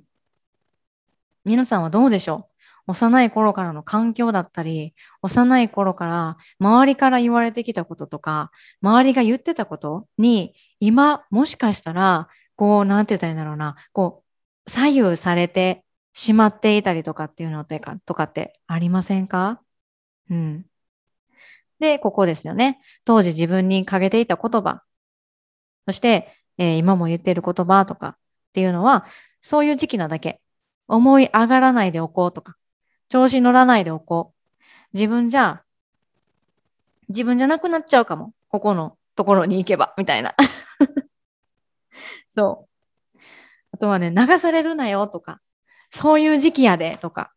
うん。でも、今私はマインドセットだとか、自分と向き合う時間をとっているから言えることが、行けるところまで行っちゃえっていうふうに思っています。うん、さっきね、さきさんが、いやいや、調子に乗っちゃいけないなって思いますっていうふうに言ってくださったじゃないですか。私もそれ当時思っていました。思ってたし、なんかもう、なんて言ったらいいんだろうな。うん。やっぱりそういうのって自分の自信のなさとか、やっぱり、あの、自分を愛せない、こう、自分がな、何をやったとしても、ああ、やっぱりなんかこう、私ってダメだよねとか、何、何の服を着ても合わないよねとか、あとは何だろう、あから顔とか、なんか、あから顔だから、やっぱり、なんか、なんだろうな、例えば、あの、好きな男性、だ、いいなって思う男性が来た、来てくれたのに、素直に喜べなかったりとか、うん、なんかね、そういうのがあったりとかっていうのはないでしょうか。うん。そうそうそう。で、うん、今の私だったら、まあ絶対できる。私にはパワーがあるっていうふうに感じているから、まあなんか流れに乗りまくって、まあもう連れてってくれるわっていう感じで、もう力抜いてるんですよね。うん。でね、このね、ちょっとね、ラブフローのところで、ちょっと皆さんにお伝えしたいことがあって、なんかチャクラとこうスピリチュアルと、なんかそういう話、ああ、そうそうそう、そういう話なんですけど、あの、昨日ね、お彼岸やったんですよ。お彼岸だった。で、数日前に、あの、一年前に亡くなった人のことをこう思い出してたんですよね。これ身内です。身内。で、昨日お日がんじゃないですか。で、体がすっごいだる重かったんですよね。すっごいだる重かった。で、おそらくその人が来てくれてたんだろうなっていうのは、なんかすごい思ったんですよ。思った。でね、物理的には、あの、こう、説明すると、私、ストレートネックだと思うんですよね。ストレートネックだし、ストレートネックって首もやられるし、あと背中もやられるんですよ。下を向いているから、これが頭ですね。横、横から見たやつ。下を向いているからこそ、えー、首もやられるし、頭もやられるし、そして背中もやられます。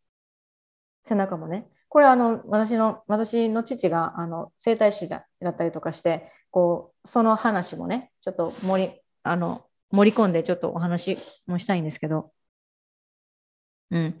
まあ、ストレークだ、ネックだから、あの、だとも思うんですけど、こう、頭がこうね、筋肉がね、もう引っ張られて、ぼーっとしたんですよね。うん。で、まあ、私的にはおそらく来たんだなって来てくれたんだろうなっていうふうに思ったときに、あの、体を多分動かしすぎやぞっていう、お前忙しく自分でしすぎやぞっていうことを、こう、あの、忠告してくれたんかなっていうふうに最終的には思ったんですよね。うん、思って。で、今日の朝起きて、これちょっとね、あの、今、今からなんて言ったらいいんだろうな。チャクラ、えー、スピリット、セルフプレジャーの話にちょっと行きます。で、あかねさん。Hello, hello, あかねさん。ありがとうございます。ごめんなさい。ゆうかさん、ちょっと待ってね。あの、あの、ちょっとこのチャクラとセルフプレジャーとなんかの、この話をちょっと、まずちょっとさせてください。はい。で、えー、今日の朝起きました。そしたら、えっ、ー、と、セルフプレジャーをして、で、瞑想とヨガをしたんですよ。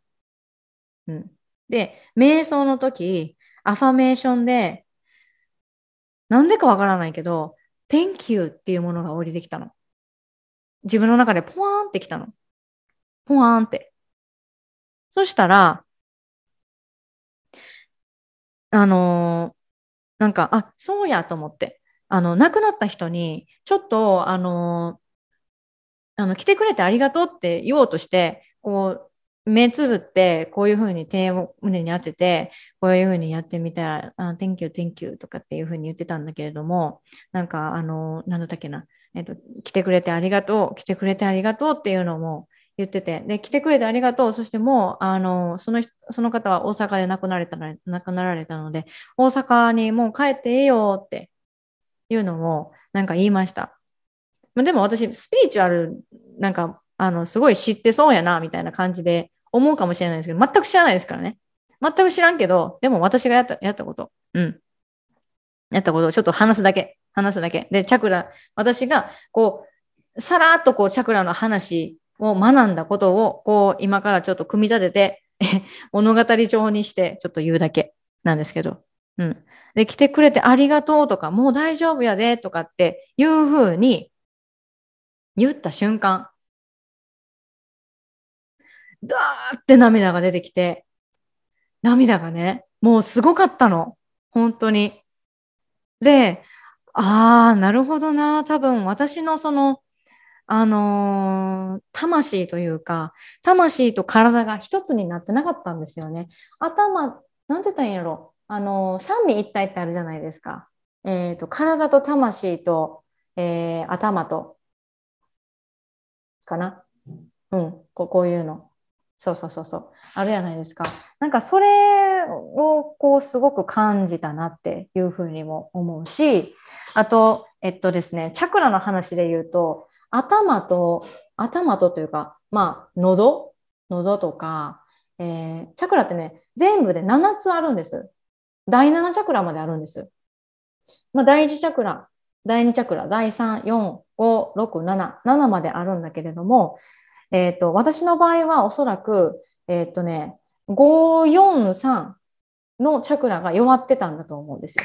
弱ってた。でも、今日朝、ここね、ちょっとあの、女性しかおらへんから、セルフプレジャーのこと言うけど、で、セルフプレジャーって何やろっていうふうに思っている方、大丈夫私の、あの、この、ね、えっと、ライブが終わった後に、えー、多分大体22時ぐらいかな、に、セルフプレジャーについての私が、あの、以前、えっと、出演してもらった、さぎりさん、セックスコーチのさぎりさんの、あの、ポッドキャストを、あの、あげるんで、それでセルフプレジャーって何かっていうのをちょっとそこで知ってほしいです。はい。まあまあまあまあ、それはええとして。朝起きて、じゃあセルフプレジャーしました。ね。セルフプレジャーして、ヨガして、瞑想しました。何が起こったか。涙がブワーって出てきましたよね。出てきましたよね。で、セルフプレジャーっていうのって子宮のところなんですよね。要は。子宮のところ。で、えっ、と、その子宮のところを緩めてあげることによって、セルフプレジャーでゆめ緩めてあげることによって、えっ、と、な、なんて言ったらいいんやろうな。要は、あの、まあ、そうそう、第二チャクラはセル、あの、子宮の部分なんですけど、その、子宮の部分って、忙しい時に、その頑張りすぎたりとかしたら、PMS とかがひどくなったりとかするんですよ。うん。あとは、こう、頑張らないとっていう、その気持ちを緩めてあげることもできるんですよね。うん。そのセルフプレジャーっていうものをやれば。で、やりましたよね。その後、えっ、と、何が、チャクラの話で言ったら何が起こったのかって言ったら、第二チャクラっていうものがものすごくエネルギーが落ちていて、えー第三チャクラが多分疲れてたんだと思うんですよね。おそらく、おそらく、私これ、あの、専門的なあれじゃないからわからんけれども、あ、やったんですよ。そうそうそうそう。で、何が起こったかっていうと、第一チャクラっていう肛門あたりの部分ですよね。肛門あたりの部分が、えっ、と、ヨガであるグラウンディングで外れて、第二チャクラっていうも、あの、子宮部分の、えっ、と、えっ、と、子宮部分がセルフプレジャーで緩まって、で、緩まった後、何が起こったかって言ったら、第三チャクラのこの胃とあのお腹の部分とかですよね。うん。そこが緩まって、もうね、全部が全部これつつながっていくから、なんか、あ、リンさん、ありがとうございます。リンさん来てくれた。セルフプレジャーの話をしたら、リンさんが来てくれた。ありがとうございます。そうそう。で、第4。第4のこの心臓部分。心臓部分っていうのって、あの、私たちのあの、体、体というか、あの、体自身をこう、なってますよね。あとは自己愛とか。うん。あとは、第5のこの、え、ー、と、部分っていうのって、喉の部分っていうふうになるんですけど、その喉の部分っていうのって表現とか自己、あの、コミュニケーションのところ、コミュニケーションのこのチャクラが一気に緩まったわけなんですよね。一気に緩まった。そしたら、自分がやっぱり、あ、疲れてたんだなっていうのも分かったし、もう涙が出てくることによって疲れてたんだなっていうのも分かったし、もっとやっぱり、こう自分を大切にしてあげようっていうふうに思ったし、逆にね、今日朝起きてセルフプレジャーを自分でしました。セルフプレジャーをする。おお、びっくりした。何何かと思った。なんかちょっと映画落ちてきた。そう、セルフプレジャーをした私って無意識なんですよね。無意識なんだけど、でも体は気づいてるんですよ。それをやらないと、あの、バランス取れないよっていうのが気づいあいうのを教えてくれてたりとかするんですよね。要は、ここで何が分かったか、分かったのかっていうと、私たちの体ってものすごくこうバランスっていうものを大切にしてるんだなっていうのが、こう無意識でも、無意識でも体はバランスを保とうとして、そういうふうに、えー、動いてくれてるんだなっていうのが、なんかすごい分かりました。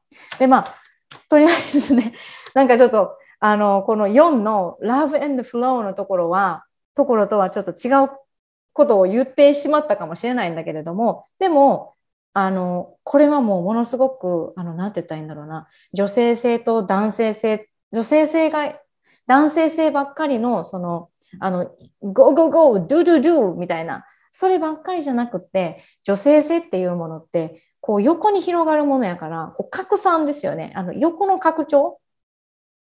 縦ばっかりに行ってもダメ。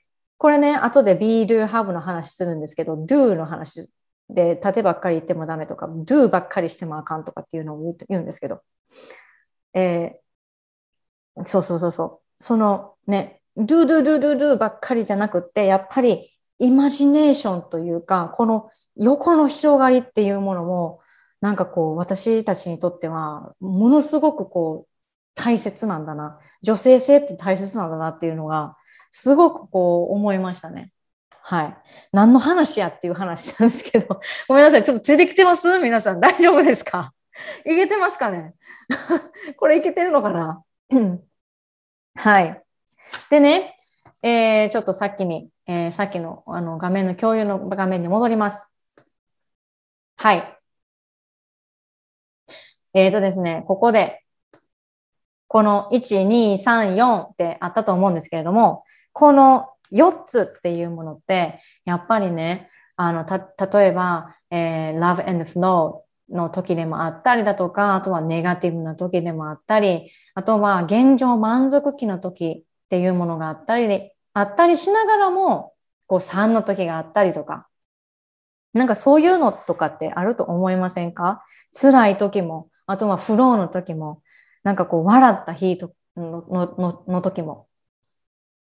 なんかね、こう全部が全部、なんかこう、なんか、あ、これが人生なんやなとかっていうふうに私の中では思うし、あとは、たとえ1とか3とかね、今ね、えっ、ー、と、たくさんお話ししてくれた優香さんもそうだし、あとはさきさんもそうだけれども、えっ、ー、と、ね、本当に勇気持って言ってあのくださって本当にありがとうございます。で、この1と3の時期があったとしても、こんな経験しちゃった私とか、私って情けないなとか、なんかそういうことは、こうなんか、くていいよっていうのは私的にはお伝えしたいんですよね。うん。で、そういうふうに思うのではなくて、例えば、えっ、ー、と、こういうふうに考えてみてほしいんですよね。この経験から自分は何を学んだんだろうって。このネガティブ期だでもあるし、えー、この3番の不安とかストレスとか体だるだるき、このうつですよね。私がうあの経験したこのうつから、この経験から私何を学んだんだろう？っていうのをあの聞いてみてください。で、これを自分に聞いていったら、絶対にこの経験を、皆さんがやってきた経験を、皆さんがこれから歩むであろう未来で、未来で使える時が必ず来るんですよ。これは点と点を結んでいく作業です。今私たちがこれやっている過去を振り返ろうっていうこの作業は今の自分の状態から過去を見たときに、あ、こういうこともやってたな、ああいうこともやってたなっていうのがある、ある、ありますよね。で、やっぱり共通する部分とかってあると思うんですよ。で、その共通する部分のその点と点をつなぐっていう作業が、やっぱり、あの、これからのビジョンを考えるにあたってものすごく必要になるんですよね。なぜなら、今あるこのゼロの状態というか、今ある状態から未来を、未来にやりたいことっていうものを、えー、考えようとしたら、限界があるんですよ。限界突破できないんですよね。なので、過去を見てあげて、えー、そこから、えっ、ー、と、今の自分も見て、認めてあげて、そして、えっ、と、次に、次の未来に、自分の未来にバトンタッチしていくと。はい。これがもう大丈夫、あの、すごく大事なことなんですよね。うん、なので、えっと、皆さんにお伝え、あの、お渡ししたこのやつっていうのは、えっと、たくさん書いてください。はい。で、ここでね、こういろいろ出てきた、あの、当時自分にかけていた言葉とかっていうのが、と結構あったと思うんですけど、で、ここで、こう、いろんな自分が出てきたと思います。なんかやりたいことやれるのは、わか、あの、なんか、こんな私がこう、何、あの、たす、ビジョンとか、やりたいこととかってできるんやろうかとかね。なんだったっけ？私の場合はなんか、あの、あ私なんか脳なしとか、なんかそういうのが出てきますよね。そした時に、Who am I? っていうふうにあの考えてみてほしいんですね。私ってどんな人なんだろう？こういう言葉が出てきたな。ああ、私ってどんな人なんだろう ?Yes。考えてみてください。そしたらいろんなことが出てくると思います。資格がないとダメだっていうふうに思ってる自分だとか、あとは時間がかかるから、めんどくさいから言い訳してやらない自分がいるとか、私、機械音痴だから、嫌いな、綺麗なあの言い方をしてる自分がいるとか、うん、環境が整ってないっていうのを言い訳にしてるとか、あの人だからできるっていうふうに思ってる自分がいる。いろんなことが出てくると思います。うん。出てきたと思います。今さっきのね、言葉。当時言ってた、自分に対して言ってた言葉。はい。でもね、あのー、お伝えしたいのが、You can do it. 絶対できるっていうこと。絶対できるよっていうことをこう、お伝えしたいんですよね。でちょっとここで、ちょっとお話、ちょっと行くの早すぎたな。ちょっとスライドが早すぎた。えっ、ー、と、まあ、ここで、こう、ネガティブなアイデンティティっていうのが、こう出てきたりとかすると思うんですよ。じ本音の自分みたいな。で、ポジティブなことが出てくるのであれば、えっ、ー、と、それは次の未来に持っていってもらって全然大丈夫なんだけれども、このネガティブなことが出てきた時に、やっぱこれはおそらくアクションを起こしてこう変えていかないと同じ結果しか生まれないっていうことになるんですよね。うん。同じ結果しか生まれない思考を持ち続けてるっていうことになると思うんです。うん。でできないできないっていうふうに言っているんだけれども、でも、あの、それっておそらくめんどくささだったりだとか、あの、言い訳っていうものが変わって、できないっていうふうに自分で制限をかけてしまっている。だから、you can do it になります。そしてマインドセットに行きます。えっ、ー、と、マインドセット。ここで大切なのが、えっ、ー、と、マインドセットになります。えー、皆さん、ビジョンをこう今から設定する、そしてビジョンを達成させることが大切っていうふうにお伝えしています。で、これをね、第一優先として、なんかこう、考えてたりとかしません？ビジョンを達成することが、あの、えっ、ー、と、成功だとか。うん。なんかそういうことをこう考えてたりとかしませんか？何か大きいことをしないと、あの、いけないっていうふうに思ってないでしょうか？うん。一番大事なのは、大事なのをちょっとここでお伝えすると、ビジョンに向かって粘り強く継続していくことがものすごく大切なんですよね。Progress is important. 結果ももちろん大切だけれども、継続していかないと、行動し続けていかないと、結果っていうのは、ものは得られないわけなんですよね。わかります？結果も大事。結果も大事。でも、結果にたどり着くまでは、継続していかないといけないんですよ。なので、ここの過程がものすごく大切なんですよね。うん。で、ここで、えー、必要なのがマインドセットになります。え be, do, have になります。B というものは、えー、これはですね、えー、例えば皆さんが、えー、た、あの、作るビジョンというか、今、ほわっとこう、心の中にあるビジョンっていうものが、ビジョン、ビジョンをですね、こう、達成している自分っていうのは、どういうアイデンティティを持った人なのかっていうことになります。B。これは、ちょっとね、ここ、なって、秒でなって行動して得るっていうふうになんかもうすごいなんか簡易的に書いてるんですけど、うん。例えば、えー、これね、例えば逆やとしますよ。逆やとします。えこれちょっとあかんかな。逆やとします。このハブ、ハブのところで、例えば、お金があったら、おそらくみんなこの考え方やってると思う。お金があったら、〇〇な家に住めてとか、〇〇な人と出会えて。そして、えー、お金がある状態になる、リッチになるみたいなのがあったりとかしません？そういう考え方になったりとかしません？うん。で、例えば B っていうのは、私の場合は、例えば、えっ、ー、と、なんだろうな。うん、私のそのゴール設定の中で、えー、月120万を稼ぐ。そして年間、年収1440万を稼ぐっていうのが、えっ、ー、と、目標だったりとかするんですけど、これをじゃあこの be, do, have に当てていったら、どこに入ると思います？どこに入ると思いますか？えー、私、最初 B に入れてました。えー、次120万稼いで、で、稼いだ人になる。稼いだ人だ。私はそういう人だ。っていうふうにやってました。そしたらね、行動のところが、もうお金のためにでしか動かなくなるんです。お金のためでしか。ちょっとこれ私の失敗作を言います。お伝えしてますよ。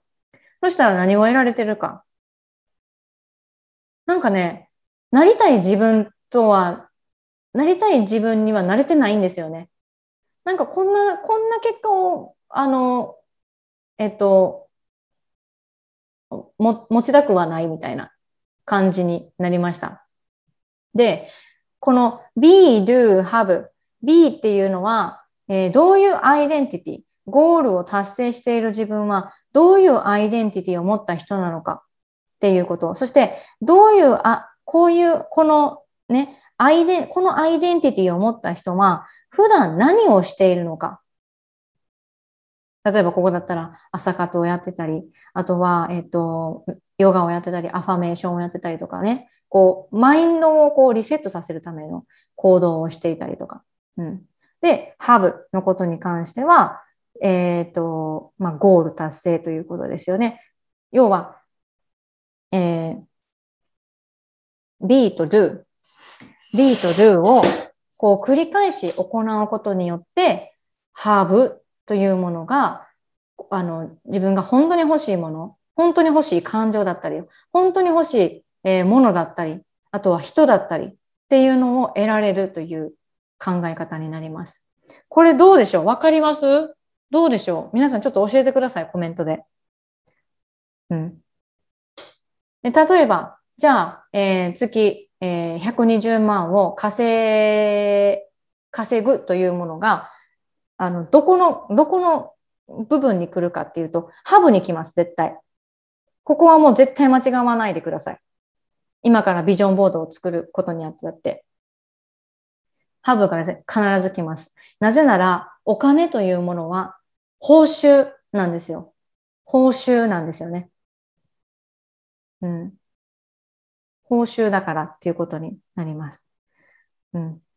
で、例えば、えー、この中でアメリカに行きたいとかっていう人がいるとすれば、えっ、ー、と、例えばね、ここ B、B の部分はどういうことをやれば、あの、設定すればいいか。えー、B のところ。日本でも英語を話す人になる。うん。日本でも英語を話す人になる。っていうのを、えー、ちょっと、そ、それを、このアイデンティティとしますよね。そしたら、じゃあ、do のところで何をするのか。そしたら、アメリカに、アメリカに行けるように調べたりとか、あとは、毎日英語を話す。そして、えっ、ー、と、アメリカに行けるようにお金を貯める。うん。要は、この B で、私は日本でも英語を話すし、あの、どんなこと言われても英語を話すねっていうアイデンティティを持った人ってことですよね。ゴール、ゴールというものはアメリカに行って、アメリカに、あ、ん？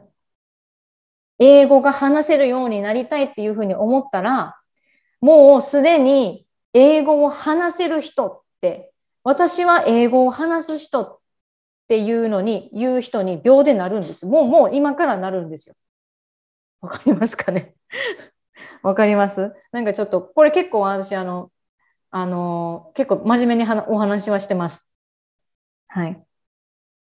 で、ハブのところだったら、アメリカに行って、英語も話せて、アイデンティティも崩せられ、崩さ、崩さずに入れる自分を得られているとかね。ぶれないとか、周りにぶれないとか、なんかそういう自分を得られているっていう形になります。あ、あかねさんありがとうございます。えー、なりたい自分をアファメーションして、あとは継続は力なりですもんね。そうそうそうそうそう。なので、私は毎日リール、もしくは投稿をする、あ、インスタグラムでかな。宣言。おいいですね。宣言。宣言してくださいました。で、今さっきちょっと私が、あの、あの、えっと、うまく話せなかったことをちょっと言おうと思います。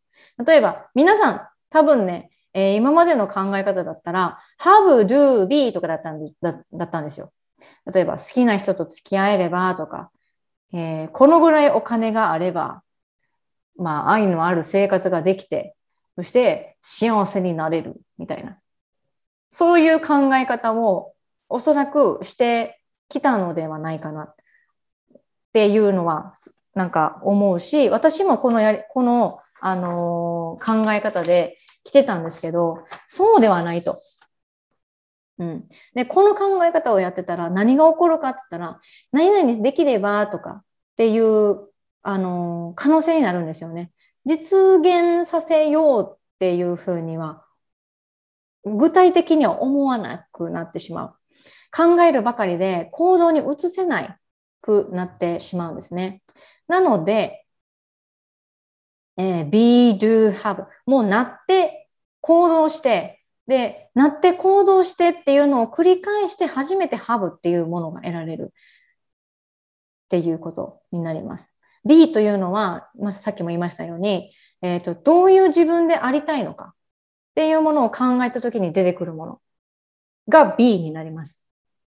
うん、ここでありますね。幸せな人であるっていうふうに設定する。幸せな人。私幸せな人やね。お金も持ってるとかってね。うん、そういう人。じゃあ、お金をも、えー、お金持ってるじゃないよ。なんか幸せな人っていうのってどういう行動をするんやろ。うん。そしたら、どういう行動をして、えー、幸せな人っていうのを心がけながら行動をしていったら何を得られるだろうか。こういうふうに考えます。考えます。うん。で、ここにも書いてある通り、えっ、ー、と、ごめんなさいね。こう、いつ、いつ、いつっていうふうになってるじゃないですか。好きな人と付き合えれば、いやいや、それいつの、いいつのこと言ってんの？あと何年先のこと言ってんの？愛のある生活ができて、え、いや、あと何年先のことできてんの？言ってんの？なんだけれども、このあり方っていうのは、コントロールできるんですよね。自分でコントロールできる。あの、ここでちょっとあの、えっと、お伝えしたいのが、コントロ自分でコントロールできるところにフォーカスをしていくっていうことですよね。もうここにフォーカスをしていかないと何も do も生まれないし、えー、B も生まれません。はい。生まれないんですよね。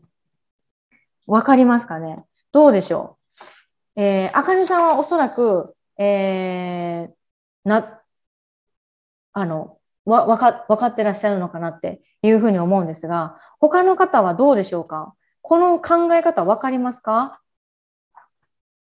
ちょっと私的にうまく言えたかな？どうなんだろうって思ってちょっと心配です。ちょっとなんかこう、うん、これで本当にできたんだろうかっていう。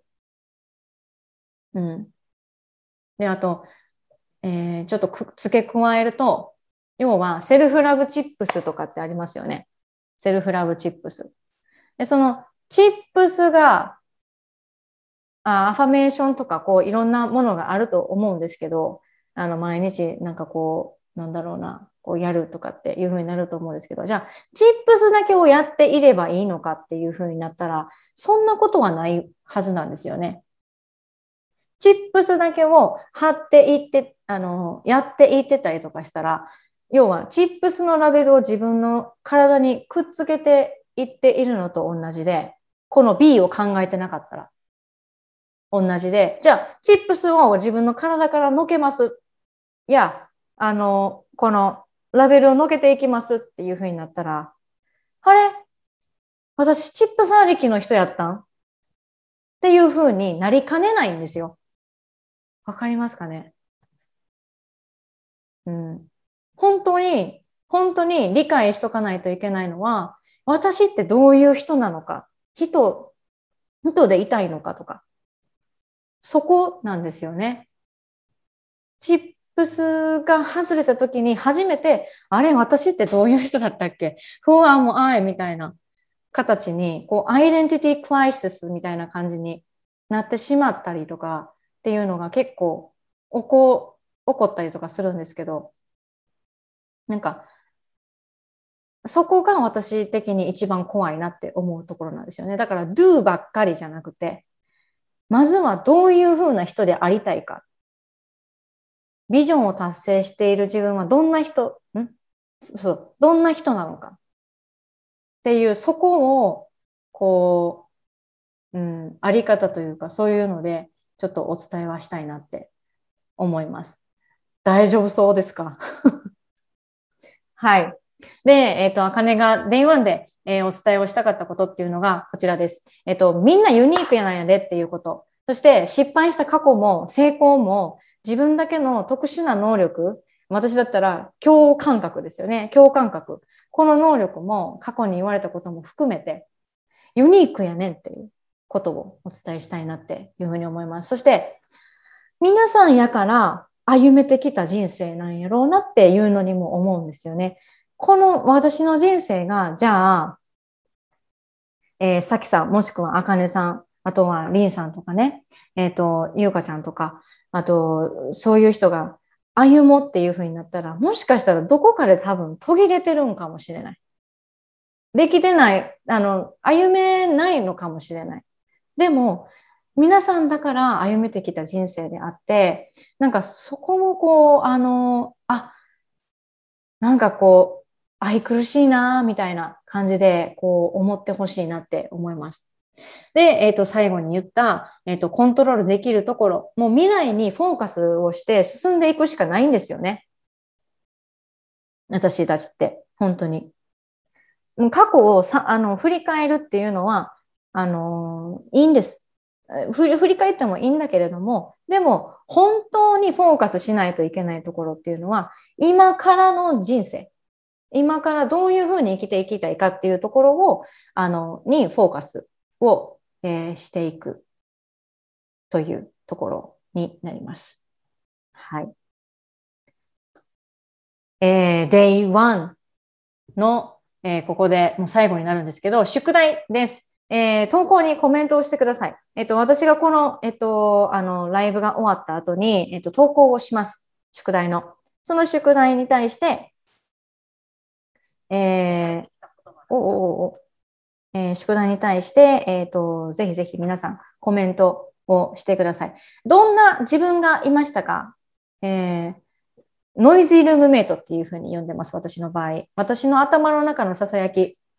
さっき言いましたよね。出てきましたよね。えっ、ー、と、4つの、あの、ワークで出てきたと思います。当時言ってた言葉はどんなことを言ってましたか？っていうことですよね。これをコメントしていただきたいなって思います。そして、えっ、ー、と、このワークショップの様子もね、もうなんか写真撮って、なんかこう、皆さんのこう、インスタグラムとかでも、あの、私のアカウントをタグ付けして、ぜひぜひ、えっ、ー、と、シェアをしてみてくださいね。はい、してみてください。でですね、えっ、と、最後ちょっとコメントを読んで、読んでいかせていただきたいと思います。はい。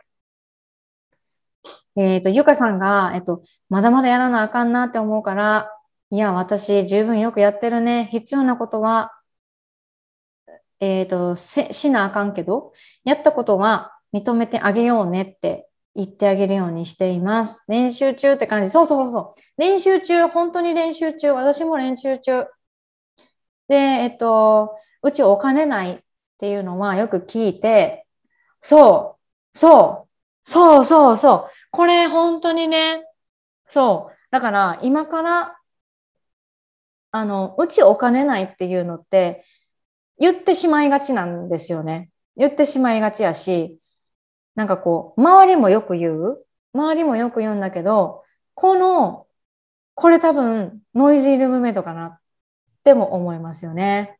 うちお金ないはよく聞いて育ってきたから、自分が選べる選択は狭くなるんだなって思ってたかも。そうそうそうそうそう。本当にそうそう。だから自分がもし、じゃあ、あの、今お子さんがいるとか、姪っ子がいるとか、甥っ子がいるとかっていうふうになったら、お金ないって多分ね、あんまり言わん方がいいかもしれないですよね。私が、あの、子供ができたりとかしたした時には、ちょっともう、あの、えっ、ー、と、お金ないとかっていうのは言わないようにはしようかなっていうふうに思っています。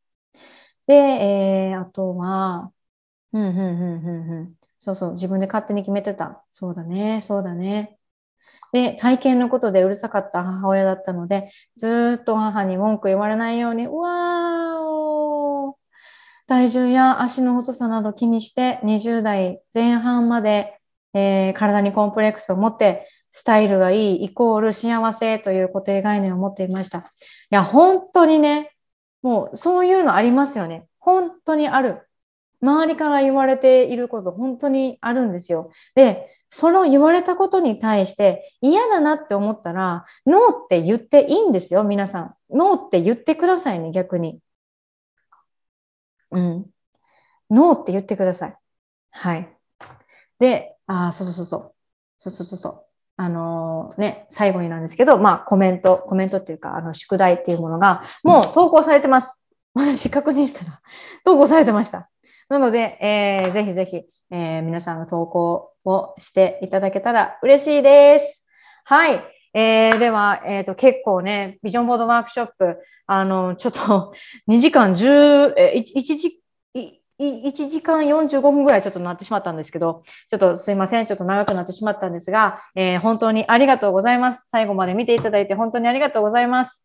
えっ、ー、と、ぜひぜひ、また、えっ、ー、と、何かね、あのー、なんて言ったらいいんだろうな。あの、さっきのシェアでも大丈夫ですし、あとはコメントに、えっ、と、投稿を、あ、ん？投稿にコメント、宿題を、え提出、ぜひぜひしてください。本当にありがとうございます。はい。で、えっ、ー、と、明日も、えー、明日9月の25日の19時からも Day2 に入ってきます。Day2 は私たちの思考の仕組みについてお話をしようと思います。なぜ私たちがネガティブな思考ばかりを持っているのか。ここですよね。この部分をこうマスターできれば、えー、な、な、なんて言ったらいいんだろうな。この部分をこう、あの、マスターできれば、こう、自分を客観的にあこういうふうに考えてる自分ってなんかおもろいなみたいな感じでも思っていけると思います。なんかねすごくねあの思考は現実化するとかっていうふうに言ってたりとかするんですけどぜひぜひあのそのことに対してあのお伝えをさせていただこうと思うので,、はい、であとは新しい瞬間のこと習慣のことについてですよね。はい、なので、えー、ぜひぜひあのなんだ楽しみにしておいてください。はい。では今日はこんな感じで本当にあの最後までお付き合いいただきありがとうございました。えーと、あかねさん、なんか、えーと、私なんかせんでも、うんうん、そうそうそうそう、そういうね、ノイズイルムメイトっていうのがたくさんいるので、もうあの、書けるだけ書いてください。書けるだけ書く。そして気づく。自分で気づく。ここに、ここが大事です。まずは、ノイズイルムメイトが頭の中にいるっていうことを気づいてほしいですね。はい。では今日はそんな感じで終わろうと思います。